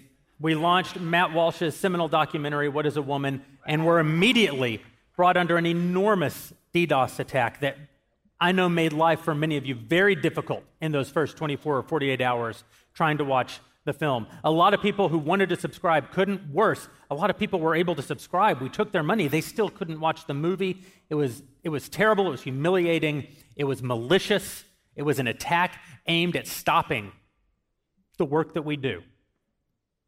So we've got to do better. We've got to build more. Over the next nine months, our entire tech infrastructure is going to be rebuilt.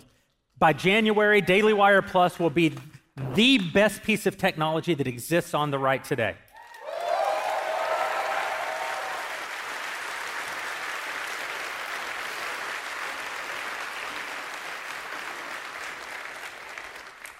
And it'll be more than just a platform where you can watch content. It'll be a platform where you can interact with other subscribers and create the kind of community that we need because we're all in this fight together.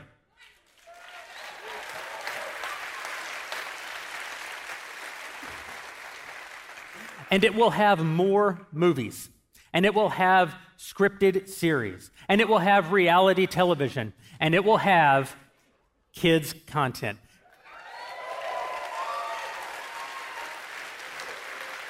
There is unbelievable kids' content in the market. The beauty of kids' content is that, unlike adult content, there's always new kids, and they go back and watch it. So there's an unbelievable library of content. Most of it's at Disney, let's be honest. But it's not that the content isn't great, it's that you can't trust the platform. You can't put your kids in front of a classic piece of Disney content because you don't know that the very next thing that plays won't be that not so secret gay agenda that teaches your daughter that she's a boy. That's why we have to have Daily Wire Plus. And so in the we've already announced it, but I want to give you an update on Daily Wire Plus in the spring of 2023. We will be rolling out our very first kids content, the stuff we promised you back in March. And here tonight I have for you the first tiny taste, the first tiny teaser of our very first animated show, Chipchilla. ha, it's perfect. Yeah, that works. Not bad. Oh, wait. There. Now it's perfect. Oh, we got to get the sign in there. No, no, no, no, no, not you. Not you. Don't be a. That's not what I'm Now, for insurance purposes, you're going to have to get off the sign. That's not a. You know what? I'd say it's a hit. I knew they'd like it. Really? They love it. Looks pretty fun. Let me get in on that.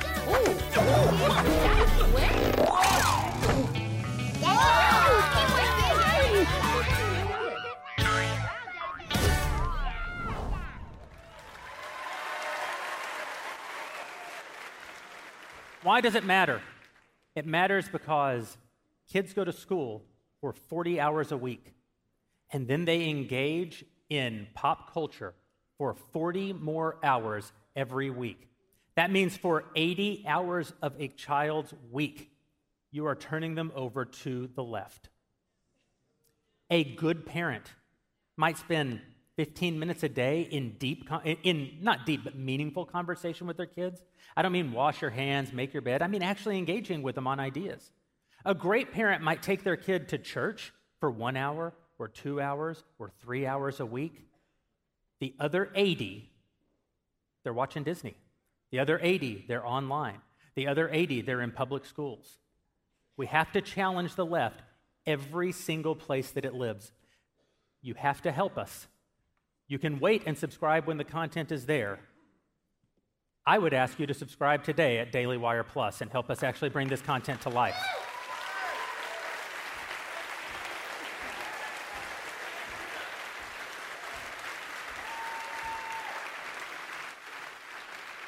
The Daily Wire Plus will let us do more than just create more and more and different kinds of content. It will also let us work with other creators out there in the landscape who we think are doing incredibly important work and serve as a kind of technology distribution and marketing platform for them. Sometimes a unique marketing and distribution platform for them, other times, an, an additional marketing and distribution uh, platform for them.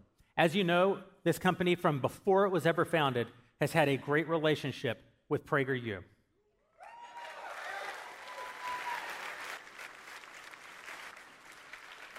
PragerU started with a simple premise between Allen Estrin and Dennis Prager that if you gave them five minutes, they would give you an education. I love when the left gets angry and says, they're not a real university. You're damn right, you can trust your kids with them. Since its founding, PragerU videos have been viewed 5 billion times.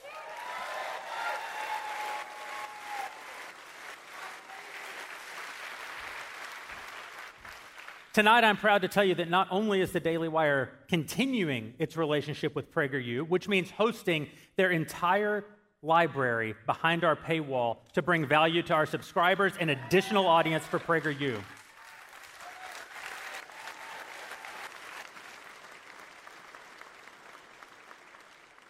We're actually expanding our relationship. Right now, Prager is already in the business of giving you terrific five minute videos, giving you terrific kids content. They're one of the earliest companies into the space of making premium kids content for conservatives. But we're going to launch something behind our paywall only, a completely exclusive piece of content, a premium piece of content called the PragerU Masters Program.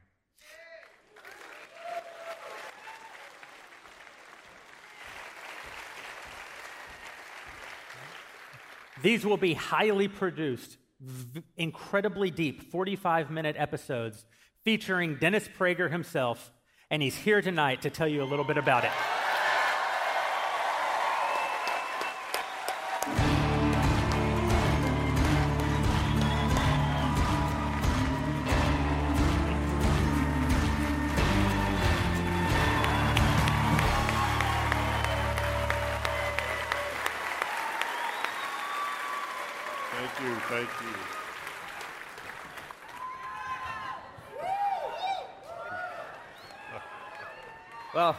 Dennis, it's been a long time in coming. First of all, well, thank you for being the second Jew in the state of Tennessee.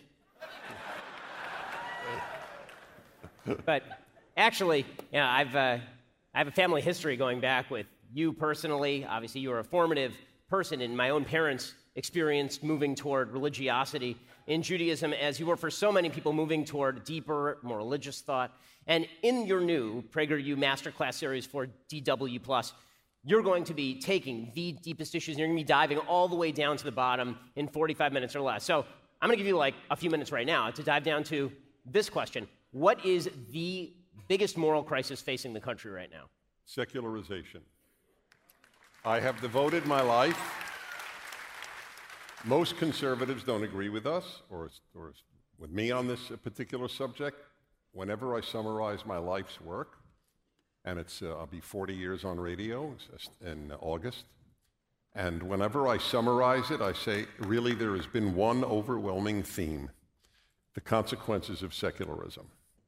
Secularism is wonderful for government, it's wonderful for the sciences, and it's awful for the rest of life. And most conservatives don't know that. Many religious people don't know it, and certainly don't know how to make the case for it.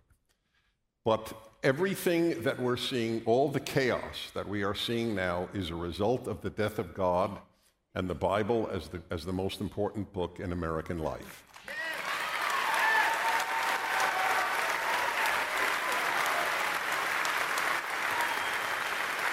And now I want to tell you,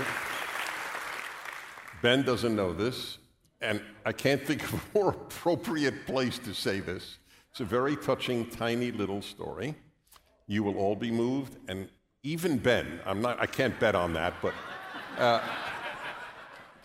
so I spoke in the Czech Republic about a, a year ago, exactly a year ago. I spoke to some young people in the Czech Republic. And a guy came over to me, guy about 28 years old, and in front of all of those gathered, said as follows I just want you to know, and I'm going to choke up saying it because my wife was present and, and we were all overwhelmed. And she said, and this guy said to me, just want you to know, Ben Shapiro brought me to conservatism, and you brought me to God. And that, that beautiful? And, and of course, my immediate reaction was, I didn't bring you to conservatism. no, no, no. That, that, that, was a joke. It was a joke. Okay. But uh, uh, I, I, I thought, this is the Czech Republic we're being heard, we're being, we're, and, and, it's important to me that kids and young people in the Czech Republic, I, I, I, have a theory that Eastern Europe will save Western Europe in the final analysis, but that's, that's another issue. Anyway, uh, this project that I'm, I'm going to be doing with you, it's such a beautiful thing how much we, we work together. We have one employer, him. And uh, we. Uh,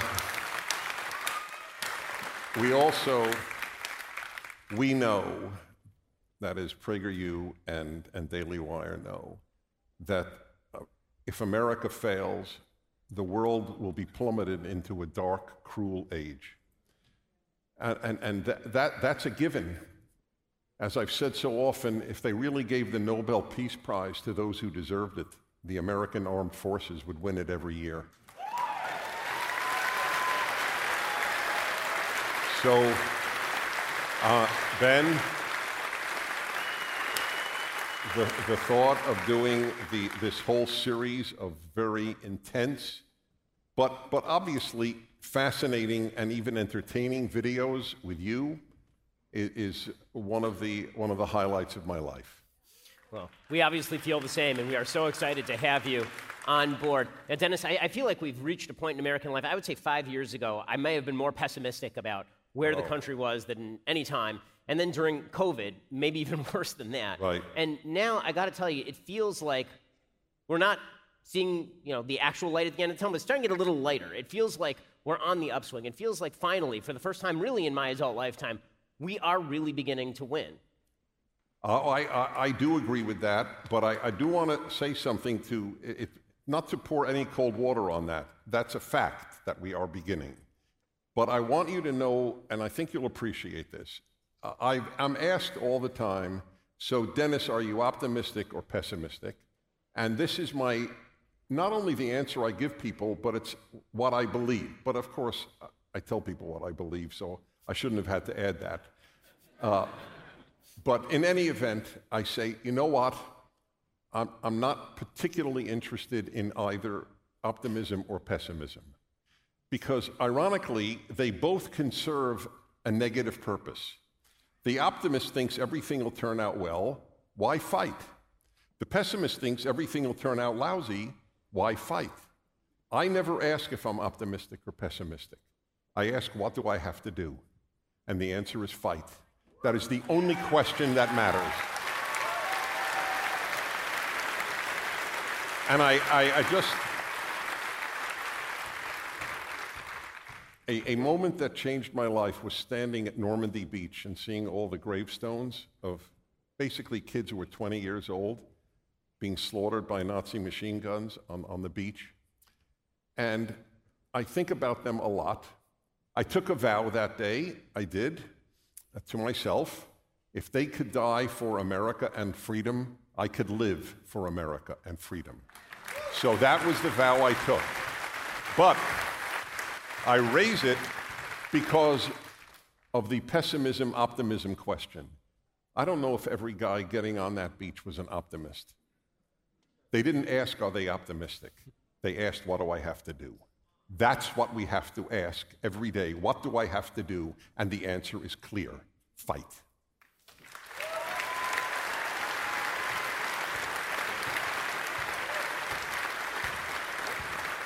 Dennis, this is the thing I think people love about you. It's one of the things that people love about us here at Daily Wire is that we're fighting and we're trying to fight smart. It's not just about That's fighting, it's also about picking the right targets, it's about hitting the right targets, it's about being kind and cordial even while you're pummeling the wrong ideas. And this is something that, that you really are an expert in. Can you talk about you know, the approach that conservatives should be using in trying to convince other people? Because you've convinced millions of people into conservative. I mean, not as many as I have, but you know, lots of people into conservatism. I met, is, the best answer I could give is a guy I met at Philadelphia Airport about three years ago. And being a guy and, and being heterosexual, I, I don't walk around thinking, is this guy handsome? So if I meet a guy who I think is handsome, he's handsome. So, at, so Dennis, the guy. this, is, this is not Disney. It's, I'm sorry? it's Daily Wire Plus. This is not Disney. Okay. I'm sorry. What can I tell you? I say what I what I, I think and sleep well as a result. So I meet this guy. I'm 6'4", he's 6'4", but he's thinner than me. And uh, anyway, he's so he starts. He comes over. to Dennis Prager is a, it's a pleasure to meet you. It's, wonderful. And I detect a very very slight accent. And uh, I, I, so I say, even though the left, for some sick reason, says it's wrong to ask people where they're from, I can't think of a more wonderful question to ask. It means I'm interested in you, right? Isn't that like a healthy question to ask? So I say to the guy, I said, I said, sorry, I, I, I'm just curious, where are you from? He goes, and he says, Norway. So again, saying what I think, I go, you're a conservative in Norway? and, and his answer was awesome. He said, I don't know if I'm conservative, I'm just logical. That, and that is it, that is the whole point. I have all I have believed that if you just make logical points, logical and moral points, you will win anyone who is open to hearing you. Folks, that's exactly what you're going to get at the Prager University Masterclass at Daily Wire Plus. Those logical arguments that you can hand to all your friends, all the people you work with. You are going to become a person who's now a warrior and a messenger for all of the messages that Dennis has been pushing. And Dennis, I got to say, it's such an honor and a pleasure to finally be officially working with you here at I Daily. Wire Plus. Thank you, my friend. Thank you. Thank you all. I look forward. All right, great. And folks, thank you again. Thank you. Thank you. we're not done quite yet.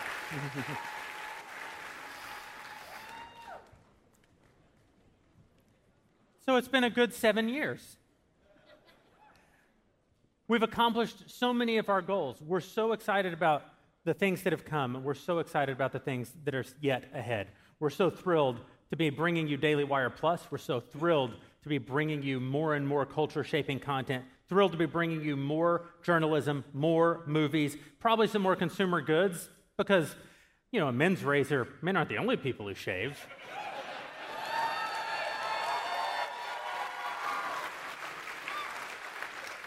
That's for the next town hall. And we're thrilled to be bringing you kids' content in the spring of 2023. We can't wait to go through the next seven years with you. But I will tell you one more thing since you're here. I mean, sure, Daily Wire Plus is going to have the Daily Wire, and sure, we're going to expand our relationship with PragerU, and sure, we're going to make more movies, and sure, we're going to make kids' content. But I got one more plus. Here it is.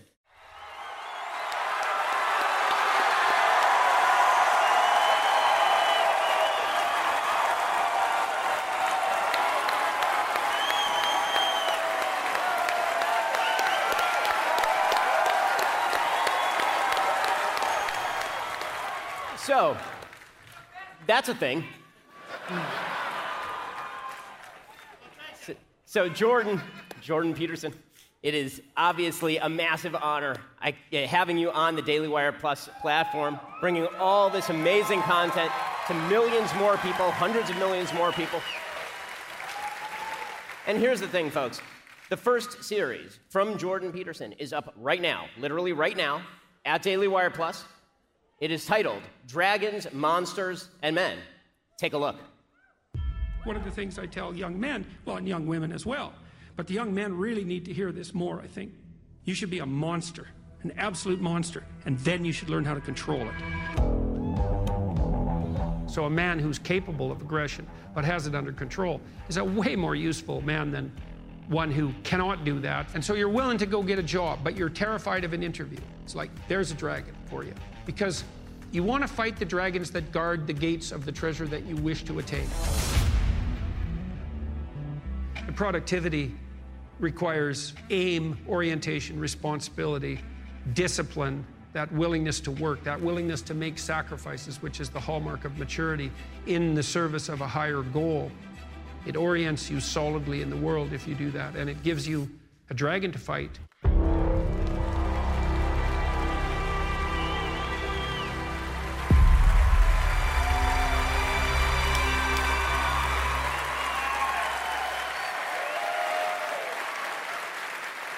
So, Jordan, obviously, this new series, Dragons, Monsters, Men, the first one that we're doing together, this series is focused in on how men can be men. Why do you think there is such a crisis of masculinity in the first place? And why are there so many people out there who are angry at you for even talking to men? Well, I think it's, I think you could think about it as a consequence, in some sense, of the lack of a concept of original sin, oddly enough. I mean, people bear an existential burden, you know, it's an intrinsic part of life to, I suppose, to feel guilty in relationship to nature and to feel guilty in relationship to culture. No, it's difficult for us to live in harmony with the natural world, and for the natural world to live in harmony with us, by the way. And none of us are all we could be on the social front. And one of the consequences, and so we, we have that sense intrinsically, you know, that there's a lack in us that needs to be redressed. And unfortunately, that can be weaponized and has been. And what I see happening to young men in particular, boys as well, not just young men, and maybe even, you know, maybe starting at the age of toddlers, is that we have this sense in the world that human beings live in antagonism to nature and that we're actually a malevolent force. And that our social structures, which are clearly capable of the commission of atrocity, are fundamentally oppressive, patriarchal in their nature. And so then, if you're a male in a society with that ethos, you're the motive force that drives you into the world to live is associated with rapaciousness and despoliation on the natural front, and then oppression and atrocity on the social front. It's like, well, then, if you're the least bit conscientious, because this sort of accusation hurts conscientious young men the most, then the best you can do is, well, let's say castrate yourself. How would that be? And that would be real comical, except that it's also happening. So I guess that's why that's why I think there's a crisis. And it, it, there's something serious at the root of it, right? Because we do have to take the fact of our the potential damage we can do to the natural world and the social world. We have to take that seriously, but the, the proper consequence of taking that seriously is not to commit hara-kiri, let's say, in a fit of moral anxiety and take yourself completely out of the game. But that's the insistence now, and it's really, and I see that psychoanalytically. You know, I see that as a manifestation at a symbolic level of something like well, symbolically, that's associated with the devouring mother, right? It's, it's an overweening and destructive false compassion that has this devouring quality. And yeah, and that's basically where we're at. So, so you know, it's one of the things that's striking about the sort of hatred that you've gotten from so many is that you, you've literally been asked why you're even bothering to speak to men. I mean, there is this crisis Yeah. of masculinity, right? There is this idea that every form of masculin, masculinity is toxic. And you've spent your life trying to talk to men and say, no, no, you can channel that masculinity in not only a good way, but a necessary and productive and, and useful way. And people have gotten angry at you for this. Where do you think that's coming from? Why? That's obviously a good thing that you're doing. Why Yeah. are so many people upset with you for Well, I, the thing is, I never really set out to talk to men specifically, I, but I did set out, at least in part, to make a case for the utility of both the feminine and the masculine spirit. And it turned out that making the case for the masculine spirit was something that was more demanded by the culture, let's say. The anger, that's a complicated issue. We, we touched on some of it in relationship to the despoiling of nature and the idea of the oppressive and atrocity, atrocity committing patriarchy. But then there's another issue, too, which I think is germane. Um, because of family fragmentation, there's a very large number of women who have, just like there's a very large number of men who have never had a real word of encouragement in their whole life. It's a really sad thing to see. It's a really, really sad thing to see, to see that deeply and to have seen that reflected in so many thousands of people. But there are many women who've never had a positive relationship with anyone male in their life. And so, one of the consequences of that, we know, for example, that younger women are more likely to be attracted to men who show dark triad traits narcissistic, Machiavellian, and psychopathic. And people who have those traits are characterized by the mimicry of competence. And so, what women want in men more than anything else is competent generosity, and the data on that are very clear. But you can mimic that if you're narcissistic, and if you're a young woman, you, woman, you can be deluded by that. It's partly because it points to the problem of dissociating competent confidence from the expression of power per se. So, we could call power I'll define that as the willingness and ability to use compulsion to attain your aims. Now, if you are someone who has a proclivity to manifest power, then that looks like the manifestation of both ambition and will.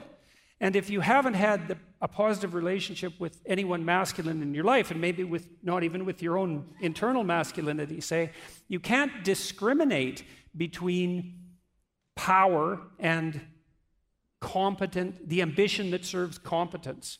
And so, because that's terrifying, because the power, if you have na- had only negative relationships with men, their, their capability to use power becomes such a threat that it has to be opposed at all costs, even if it manifests itself within the, say, within the developmental pathway of your own son.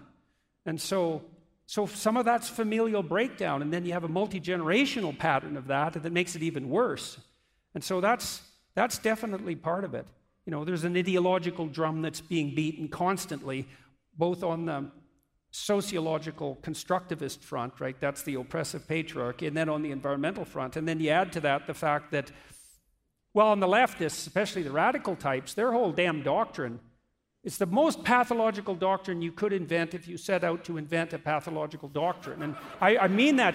I'm not making a joke. I, I, I really mean that in the deepest possible sense. The notion that the fundamental human motivation is the willingness and ability to use compulsion, power, power. It's all about power. And every time I hear that now from someone, I think that is not a sociological observation. That is a confession on your part. And so, and it's also just complete bloody nonsense. I mean, you, you, all, you all know this. You have friends because they're compelled to be your friends? Like, that's definitely not how you have friends. You might have bully henchmen that way, but you don't have friends. Power is an extraordinarily unstable basis to establish a marriage on. Plus, it just doesn't work because it turns out that women who are so annoying are very difficult to oppress, you know. So you can try, but it's not that easy. And I don't think that we've been all that historically successful in doing so. But it's also a, it's also a preposterous proposition because, because the expression of power within an intimate relationship does not produce intimacy or a relationship. The best it can produce, produce is like a combination of tyranny and slavery, and that does not characterize the institution of marriage per se.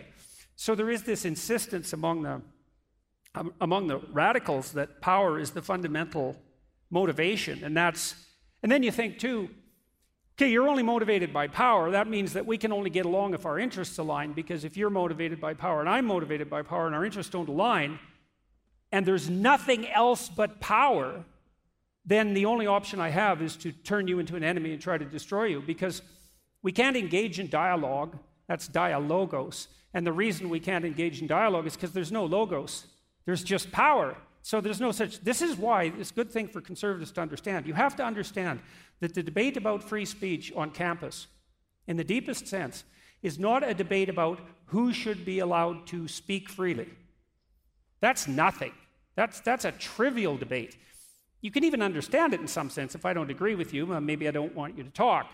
But the, the debate is about something much deeper, which is whether or not the idea of free speech itself is just a mask developed essentially by Europeans to justify the oppressive patriarchy in the most devious possible way. And the answer the radicals have to that question is yes, that's exactly what it is. And so there's, there's no free speech whatsoever. That's an illusion that's promulgated by people who are only trying to justify their claim to power. That's what the bloody argument is about. And so, and I just think all of that's, I, it's wrong in every way. It's wrong theologically, it's wrong psychologically, it's wrong scientifically. Even chimpanzees who have a patriarchal social structure, their social structures, if they are based on the on power, on compulsion. They're unstable, and the alpha chimps who use power are very likely to meet an extraordinarily brutal and premature end. So, Frans de Waal, the Dutch primatologist, has detailed out this wonderfully. He's shown that even among our closest biological relatives, it's the ability to make peace and to engage in reciprocal interactions that constitutes the basis for a stable polity, even among chimps. And it's obviously the case that that's the proper basis for social relations, especially among free people. And I've been trying to puzzle out, uh, especially in my lecture tour recently, what the antithesis to power is, or to the will to power, let's say, in terms of arbitrary compulsion. And it's something like the spirit of free and voluntary play. And that's a wonderful thing to know. It's so optimistic. We guys were talking mm-hmm. about optimism earlier, you know. If you're so imagine this is that if you structure your relations optimally, and I mean optimally, with yourself, with your intimate partner, with your family, with your community, the highest level of attainment of that structuring is the manifestation of the spirit of voluntary play. And that's so lovely because there's nothing better than playing fundamentally. And you know, human beings and other mammals as well also have a biological circuit that mediates play. That was discovered by a man named Jaak Panksepp, and he showed that Play is unbelievably important to the development of children for a variety of complicated reasons, partly because they're practicing to be competent adults, but also that it can be suppressed by almost any other emotion or motivation. So your kids can't really play if they're hungry or tired or wet or, or upset. The same would apply within your relationship. If there's stresses and tensions, the play disappears. But if you optimize the relationship and the circumstance, then the spirit of play can manifest itself. And I would also say that's also the fundamental purpose of fathers in some sense, is to imagine that paradise, that's a walled garden. That's what paradise means. So it's walls, structure, and then the garden inside is nature, and a nature that's tended. The, the masculine role in, in child rearing is something like the erection of the walls so that play can manifest itself within the walls. And that's a real good combination of security, because that's what the walls are for, but then a, the kind of freedom that allows for untrammeled development to occur in the most positive possible sense. And so I would say that those of us who are standing against the radicals who insist that the only human motivation is power can oppose that in part by putting forward the observation that the proper antithesis to that is the spirit of voluntary play. And that's what I hope we're going to do with the Daily Wire, right? Because oh, that's yeah. what we've been doing, Dan. So. Well, as I say, folks, we could not be more pumped up and ecstatic about having Jordan Peterson here at Daily Wire Plus. Dragons, Monsters, and Men is available right now at Daily Wire Plus. Jordan, you want to come join us here for the rest of Backstage? Absolutely, man.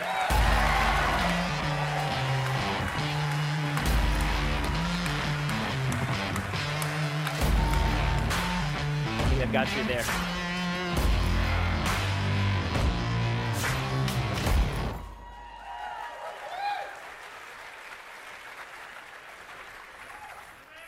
So we're very pleased to be joined with what I think is the uh, greatest super band in the history of the rock era, the, the largest roundtable panel ever assembled. Uh, it's going to make it a little tough because it's not easy to hear up here. There's a lot of echo, and so the crosstalk might be difficult with this many of us on stage. So what I've asked the team to do is put together about 30 questions uh, that our members have, sub- have submitted to us throughout the evening. I'm going to read these questions, and then if you'll just give me the little bit of grace on stage, it's, it's hard. Give me just a little bit of grace to be able to moderate. We're going to kick these questions around. Uh, we'll give answers. We'll do our best to be quick. In fact, I'm going to say there's three rules on the stage tonight. Uh, rule number one uh, don't try to answer a question unless I give it to you directly. Uh, rule number two try to keep your answers under 75 minutes long. rule number three uh, do not tweet that Ellen Page is a woman who had her breasts removed by a criminal doctor. Those are the Strike one. Strike one.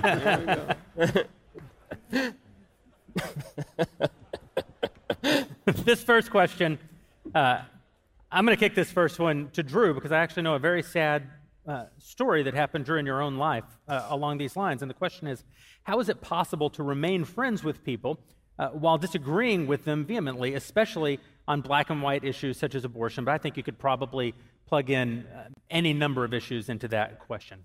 Strangely, I've never found it difficult to remain friends with people I deeply disagree with because I am not as interested in their disagreement as I am in their hearts and what's coming out of them.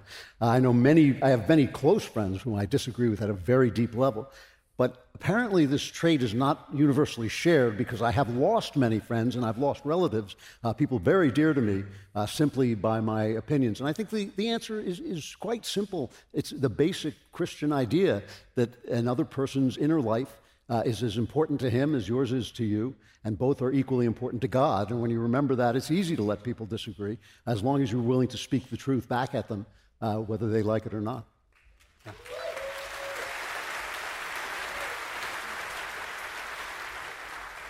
This question's for Michael. I don't know why I'm actually letting the audience tell me who the question is. you don't even need a moderator. Michael, I don't advocate for this, but assuming it can be done without packing the court fully in favor of one political leaning or another, is there any logic to more than nine justices?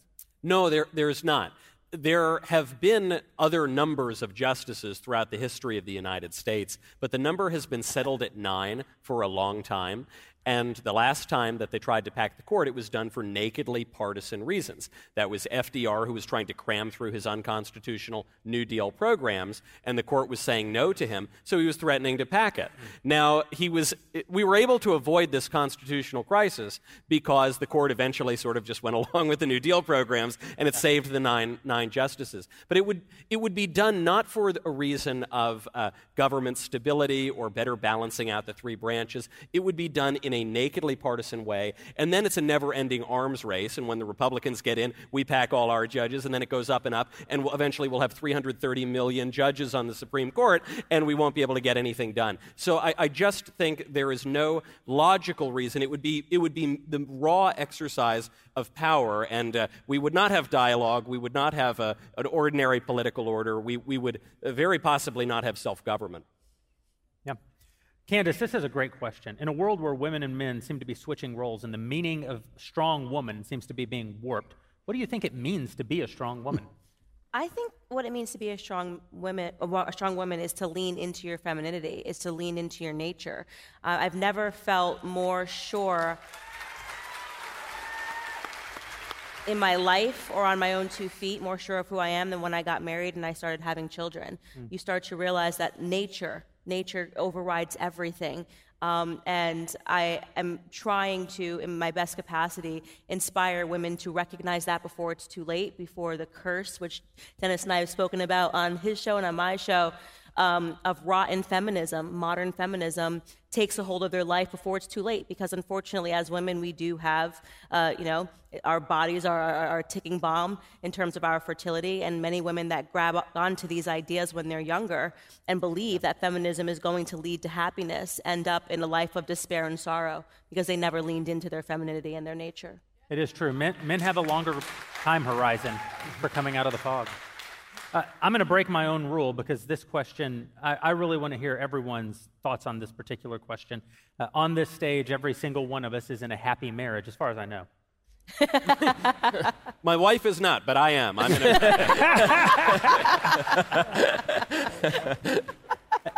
and Good one.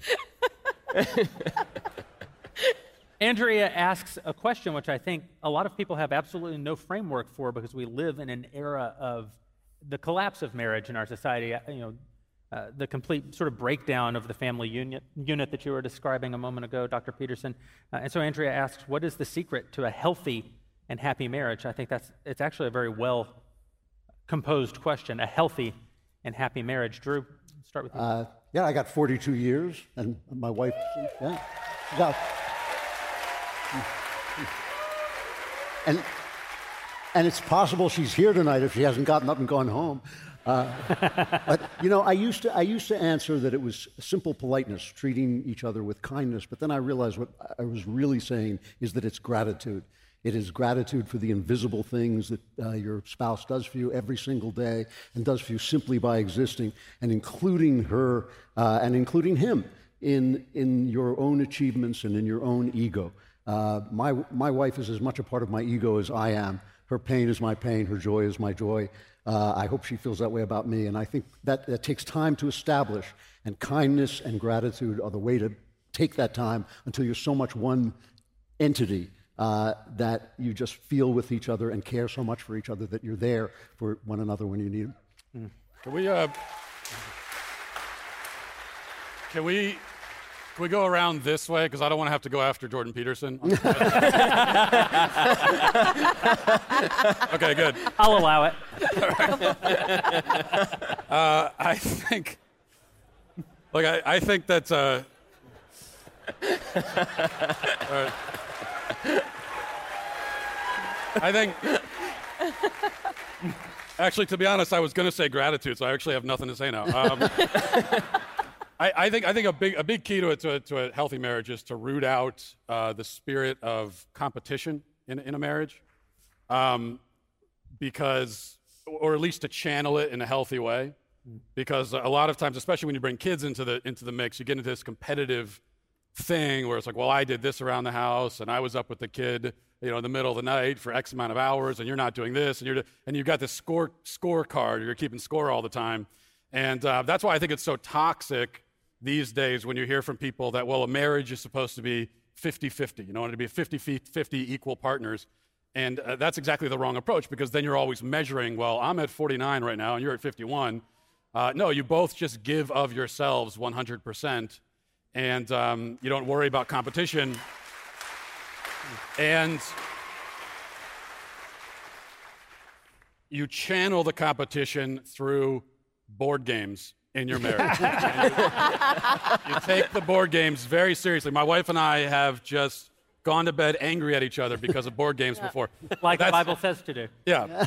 That's okay as long as it's for board games. Yeah. Yeah, well, we banned board games in my house when my husband and I decided to play Scrabble, and we realized he had English spelling of words. Mm. So obviously, honor is not spelled with a U. We're in America. This is Maybe America. It is. This is America. This is America. Just saying that for the record. Um, but I, I'm, I'm going to kind of say my last answer again and restate that the symbiotic nature of the masculinity and the femininity. I'm not trying to be my husband. My husband is not trying to be me. And it, especially when you have children, you realize how uh, children really grow when they have both. You know, the things that my husband is concerned with when it comes to our child are things that I don't even think twice of. Um, he needs that maternity and that paternity, and it's it's just been beautiful to see how you know how right the Bible is on absolutely everything. Dennis, you So you have a unique perspective on this because you say that divorce is a mitzvah. Is a what? Well, that, that is actually as Ben can, can attest to, it is a statement actually by the greatest Jewish commentator. Uh, Dennis Prager. I, uh, yeah. Thank you. Uh, I, I, would, I, I will take it slightly differently what to avoid rather than what to do. Uh, and there are two things that I think people need to avoid, and not in order of importance. One is taking the other for granted. I think that people should date uh, for the rest of their lives. When you try to win that person to be your spouse, look at how much you did. Make sure how you looked, how you acted. Everything about you was, I want to win this person. Then you win that person, and then within a year or 10 years or 20 years, it all goes to hell. I stop, I stop trying to win this person. My favorite English verb is earn. It's one of the only languages in the world that has the word earn. Hmm. In, uh, in all Latin languages, you say, I win an income. In America, in English, you say, I earn. This, the other one is my happiness thesis uh, that uh, you are not allowed to inflict your bad mood on others any more than you can inflict your bad breath on others. you are obligated to wash away your bad mood just as you wash away your bad breath.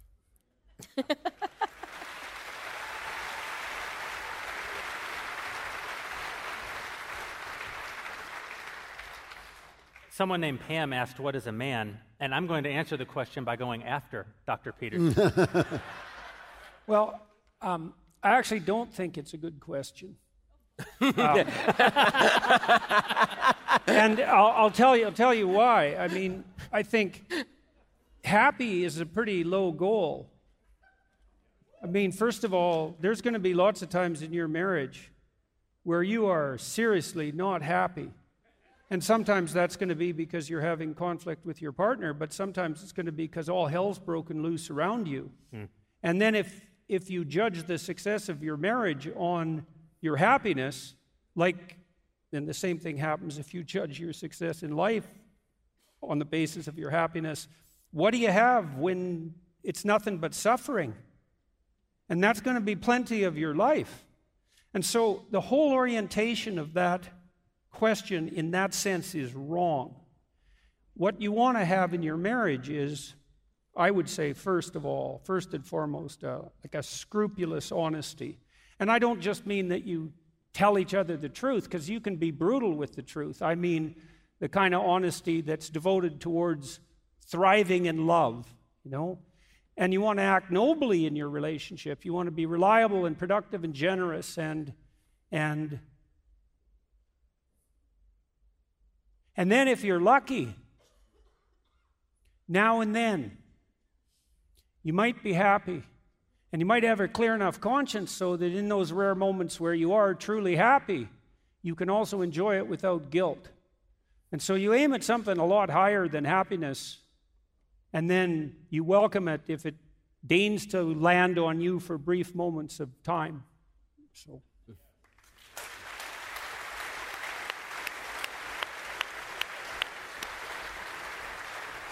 I never figured you for a Catholic. yeah, well, I've got all the guilt. You know.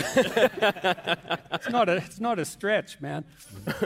That is, you know, that Catholic aspect is very important. In the Italian culture, there is a concept known as divorce Italian style. And divorce Italian style is when you murder your husband or wife because there's no other way to get out of the marriage. You are in it. And I think, I actually think this is a very important thing. I mean, I'm half joking. I, I, I'm half joking. If, if I ever end up separated in my marriage, it will be at knife point by my wife. It will not be, because I, I think if you, if you both go into a marriage agreeing on what it is, on what the institution is, and you say, look, we're in it, we're not going to leave it, this is, no matter how terrible and miserable it might seem at times, we're just going to be in it, for better or for worse. Yeah. That gives you a level of comfort and security and true freedom uh, that, that uh, will allow you to weather those storms. And, and you also don't need to pursue selflessness exactly. In a way, you're sort of pursuing the opposite. You're pursuing a sort of selfishness in that you are viewing your spouse as part of your hmm. flesh. A man and a woman leave their families, they come together in one flesh. I think of my wife, sweet little Alisa, truly as a part of my flesh. And so, even when I do all sorts of very annoying behaviors, and Alisa yells at me and she says, Mike, do the dishes, go in there, clean up your clothing. Why are you doing? You're working too late. Why are you at backstage on that, Mike? I, I think to myself that this is good. I, I need to accept this with saintly patience. This is very virtuous to do. And that last point that Jordan made, this is very important. That Catholic guilt is so good because it, in the good times you will be absolutely blissful in your marriage, but in the bad times, in the bad times, and this is true in all aspects of life, you know that suffering can be a sanctifying experience. And if you react to it in a way that is with patience and that is edifying and, and that is not uh, merely complaining and debasing, that can be a wonderful thing. And, and even through difficult moments, that will bring you even closer together until your wife kills you in the end. And anyway, you had a good run.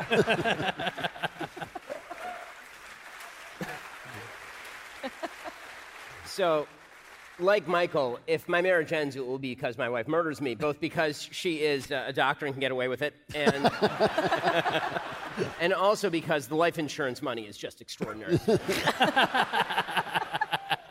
but, you know, to, to take, I think, something that hasn't been taken, it's hard to be the last person except for Jeremy, and who cares what Jeremy has to say? Um, uh, so, one thing that, that I think tend, people tend to fall prey to is that men tend to, tend to think that the things that their wife wants are the things that they would want, and women tend to think that the things their husband wants are the things that they would want. And failing to recognize that men and women are wildly different and have very different priorities leads to some pretty bad things. I have so many stories that are like, I mean, the, the, the purest example of this that I can think of uh, is uh, there's one time I was, uh, my wife came to me and she had some sort of problem. And I did what men do. I said, okay, so here's a bunch of solutions. And men, right. Whoa. Yeah, I see that, Candace, so that's correct. Is it And- really a bad It's a idea? bad because, men, idea. because men are solution oriented, right? If they hear a problem, men like to fix things. They like machines, they like to fix things. And so my wife presented me with the problem, and I said the natural, normal, logical thing that men do. And I said, here's a solution. And she got mad. And I realized at that point that what she didn't want was a solution. What she wanted was for me to hear her. Yes. Ah, to hear her.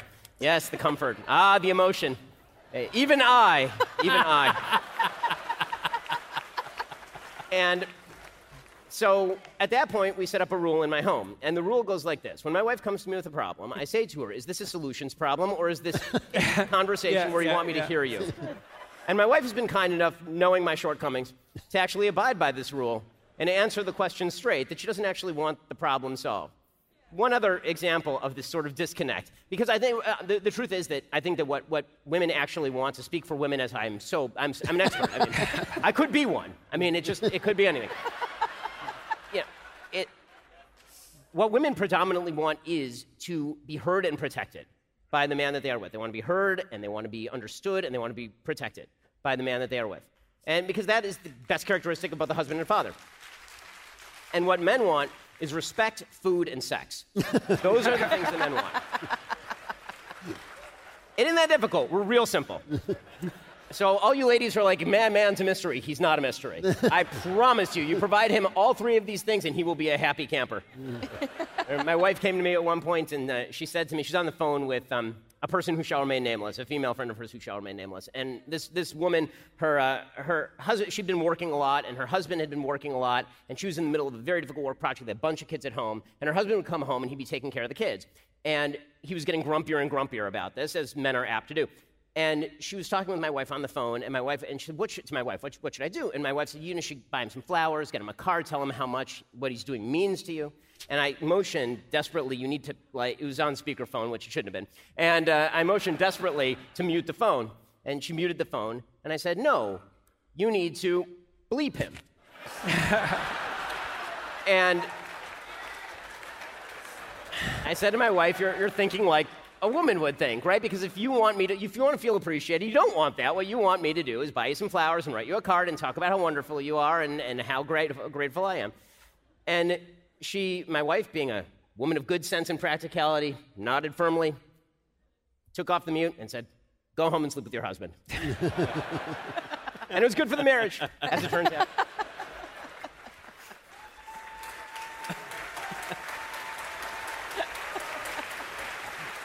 Can I make a comment on all of this? I, I would just like to make a comment observing all of this. no, no, no, it's not what you expect. This, this whole dialogue would be inconceivable at any left wing place. and the reason is we're real. they hate reality. None of this discussion, especially the last comment. no, no, I, I, I could prove it. Uh, this will take just what, literally under a minute. About, about 10 years ago, I wrote a, I, I a column every week, so it's 20 years of columns. One year, I wrote a two part column on, uh, on the, the subject of uh, if you're um, uh, about, uh, oh, yes, uh, if a wife is not in the mood.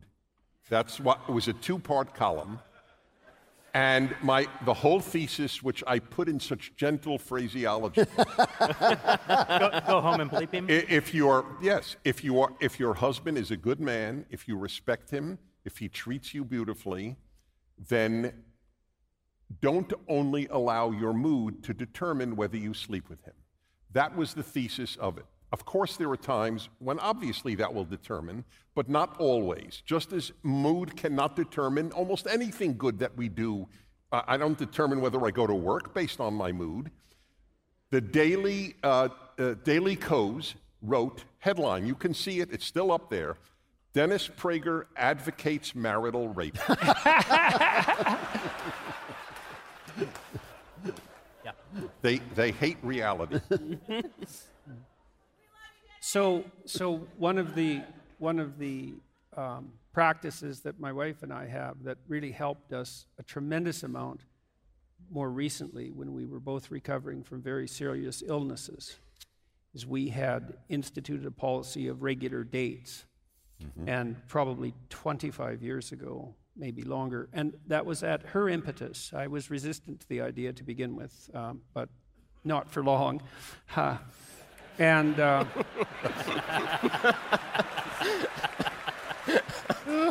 yeah and so like so to follow up on your comment it's like put in some bloody effort and get in the mood. Both of you right? Both of you. Yeah yeah. Because it's not when you're exhausted with kids when you're when you've worked all day you know and you're kind of up to here and you're tired it's easy to drop your the intimate part of your marriage to number 11 on a list of 10 priorities and then that's just not a good long-term strategy and so when you're an adult with adult responsibilities you have to carve out the time and you have to make a willful effort. And as Dennis just pointed out, that's way too important to have it depend on something like unpredictable and arbitrary whim. And on both, on the part of both partners. Yeah. So Could I? Uh, the rules have co- totally broken down. So can I talk again?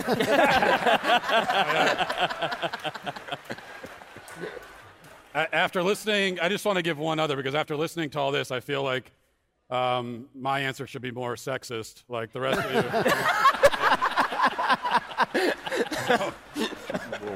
so there's, there's one there's one other thing I think I think is really important is, and this is advice to men in particular in marriage, and that is to s- stop bitching. Okay. Yeah. Now, the, the same advice could go to women, but there's no point. Like, no, why? Um, but I, I think.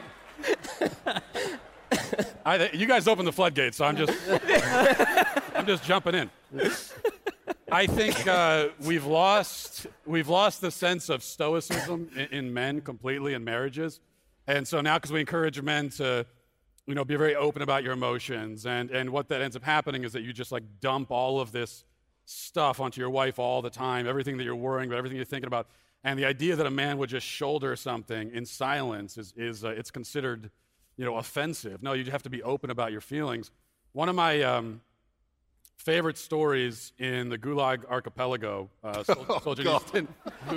I- A sentence that has never before been uttered. One Yeah. of my favorite stories. Little anecdote. This- by the way, this is a story that I told my brother the day before his wedding. I was his best man. Um, so that's true.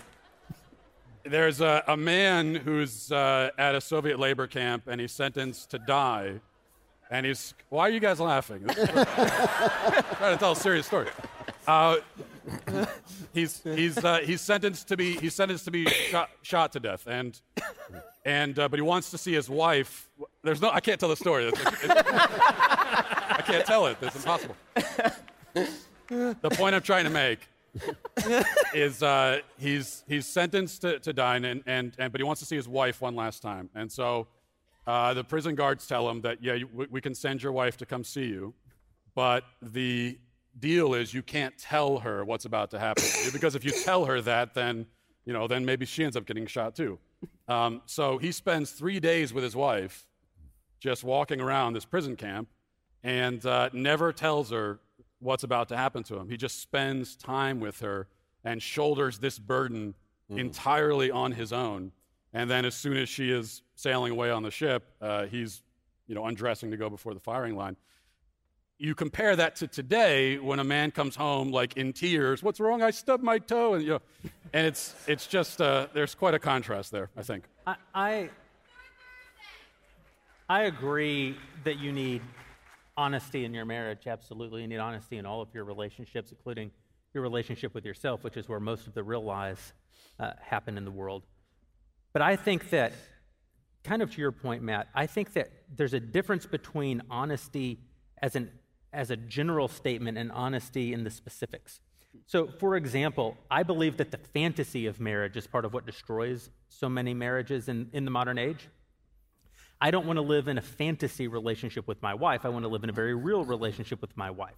And so I don't want my wife, for example, to think a bunch of fanciful things about the foundations of our marriage. I don't want her to think, I think you're the most beautiful woman in the world. I mean, Mila Kunis exists, and my wife knows that Mila Kunis exists. I don't believe my wife selected me on the basis that I'm the most beautiful man in the world. Uh, Clearly. that- clearly. It- in some ways, believing in those sort of fanciful notions actually diminishes the value of the choice that we make in selecting our spouse. Uh, and so I want my wife to know very, very truthfully what a man is, distinct from what a woman is, what the burdens of a man are, very distinct from what the burdens of a woman are. I don't want her to live.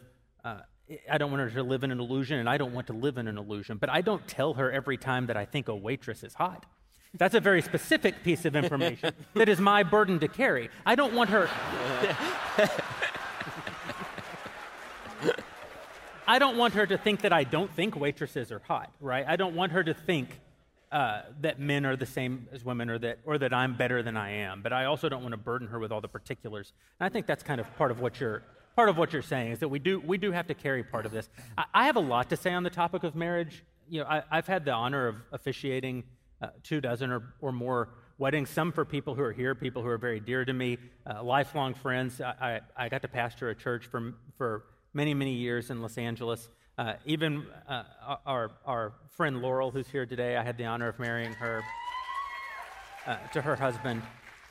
And, and so I've, I've had the opportunity to think a lot about if, if you're going to take on the responsibility of officiating a wedding, you have an obligation to, to try to impart some pieces of wisdom to people before you do it. And a lot of it's very practical. Don't go tit for tat, don't keep score. You know, when you have, you have to give each other the right to criticize one another, you can't navigate 40, 50, 60 years of life with someone who has no opportunity to criticize you. Men and women are different. You're going to have different needs. Don't try to place your, uh, uh, your um, reactions to something on them as though they mean what it would mean if you did the very same thing. I mean, these are very practical and I think very important, but there's a very spiritual component to it as well. And obviously, the Bible has a great deal to say about it. But you know, you can you can live in Ephesians for a long time talking about marriage. But there's there's a different idea that I'd I'd like to leave the conversation with, which is that at the end of the day, and this is less directly stated in the Bible, but indirectly many many times stated in the Bible, you have no real power over any other human being. If you do, you don't. It's not a God given power. You have no right to the power that you have over them. You certainly can't change anyone for the better through coercion. You can't make someone what you want them to be. And yet, there is a paradox which says in any meaningful relationship, if you work on fulfilling your role to the best of your ability and beyond. If you work on bettering yourself, if you work on putting into a relationship all that you can, it's, it's not a recipe that says if you do this, it will change them. If, in fact, if you pursue it on that basis, it almost certainly will not work. But the paradox is if you pursue it simply because it is the right thing to do, it has some mystical effect on the other. It's almost as though there's a God and he knows the heart of man and he knows the difference between things that are motivated out of the good and things that are motivated out of uh, only the selfish. And when you pursue being the best husband that you can be, it creates in your wife at least the opportunity for her to be the best wife that she can be. When you are the best wife that you can be, it, it creates in your husband the opportunity to be the best husband right. that he can be.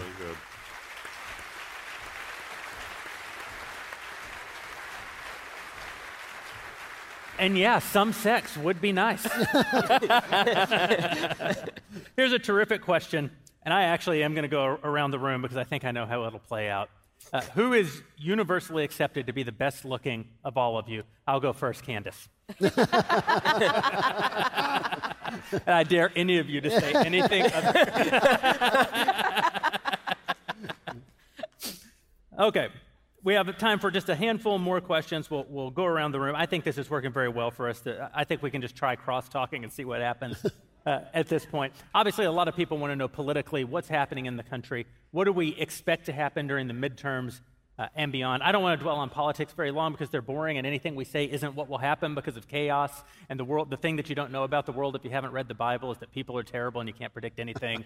uh, but generally speaking, what do we all think is on the horizon? Definitely the collapse of Black Lives Matter narrative. I think for sure. I've yeah, seen the black from your community. lips. Yeah, the race narrative. There's a lot of narratives that seem to be collapsing and falling apart, and I think time has been on the conservative side for sure. And and bizarrely, I think that the COVID lockdowns ha- helped in a bizarre way in terms of all of the arguments that we were making. Mm. I think people thought we were being hyperbolic about the government, about the extreme governance, about they're coming after your children, and then it got real really quickly, right? um, so I've been extremely optimistic about the direction that the country is going into because of that, because I've been gaining followers where I don't expect them. I think people are yeah. realizing um, how little things like when you're complaining about inflation at the supermarket, they're realizing, wait a second, I don't even know how to grow my food. Everyone knows I'm very into gardening right now. Um, I, don't, I don't know how to grow my food. I don't know how to um, uh, you know, do, do, things for my family and for myself. We've all, in a sense, been welfare recipients in my mind.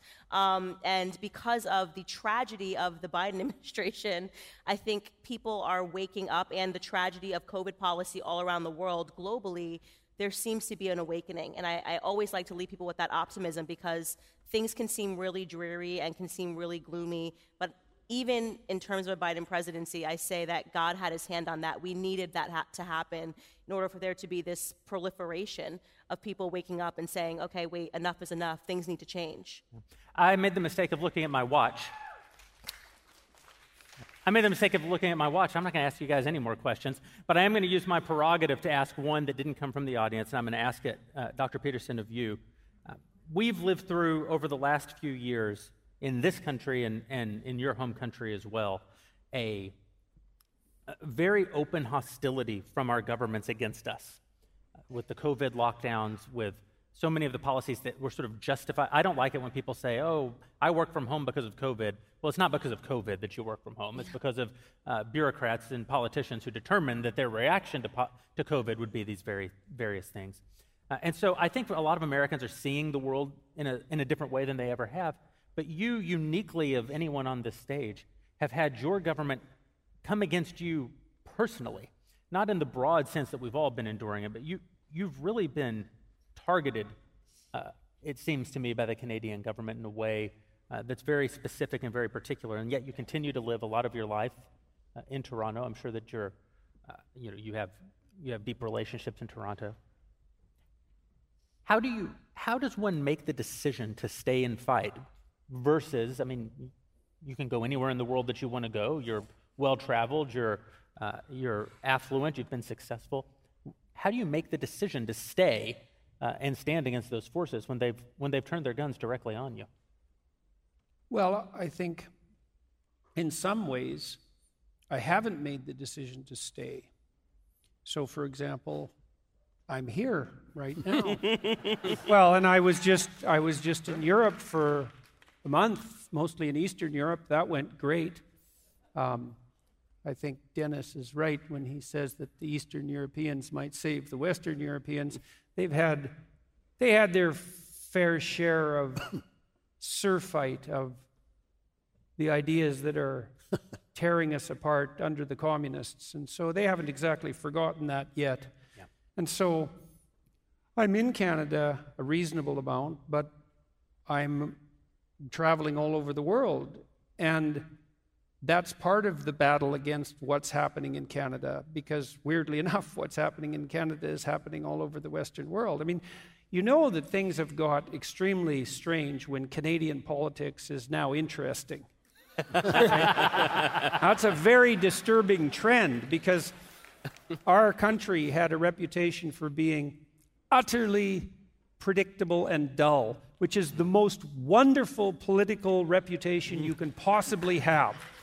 Right? It's like your politicians are just faceless bureaucrats. It's yes, yes. Thank God. That's exactly what we want, right? That kind of dull nor- normality that conservatives particularly appreciate. Say, um, I'm doing what I can to, let's say, oppose the ideas, and not the people exactly, but the ideas that are shredding us. And I can do that partly by staying in Canada, where I still have family and friends, but also by being here and by the touring that I'm doing and by working as much as I can internationally. And so that seems to be an optimal balance. And I don't really have to decide in that sense, right?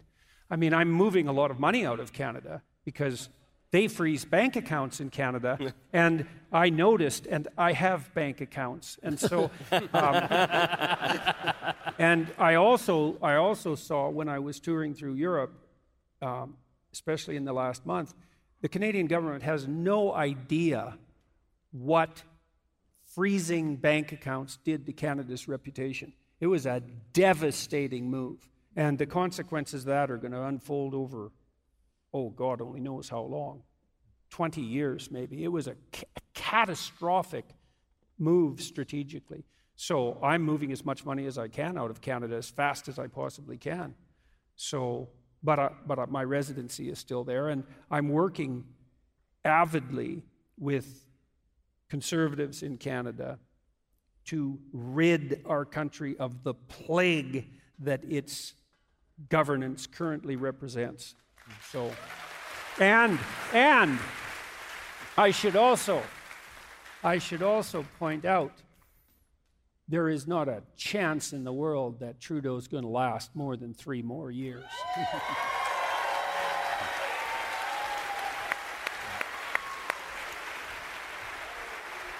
Dr. Peterson, thank you for being with us tonight. Dennis, thank you so much for making the trip. Thank you both for joining us at Daily Wire Plus. Thank you to all the Daily Wire employees who are here tonight who helped make tonight's wonderful event happen. Thank you to some of our advertisers who chose to join us tonight. Thank you to the Daily Wire subscribers who make all of this possible. Here's to seven more great years. Good night, everybody.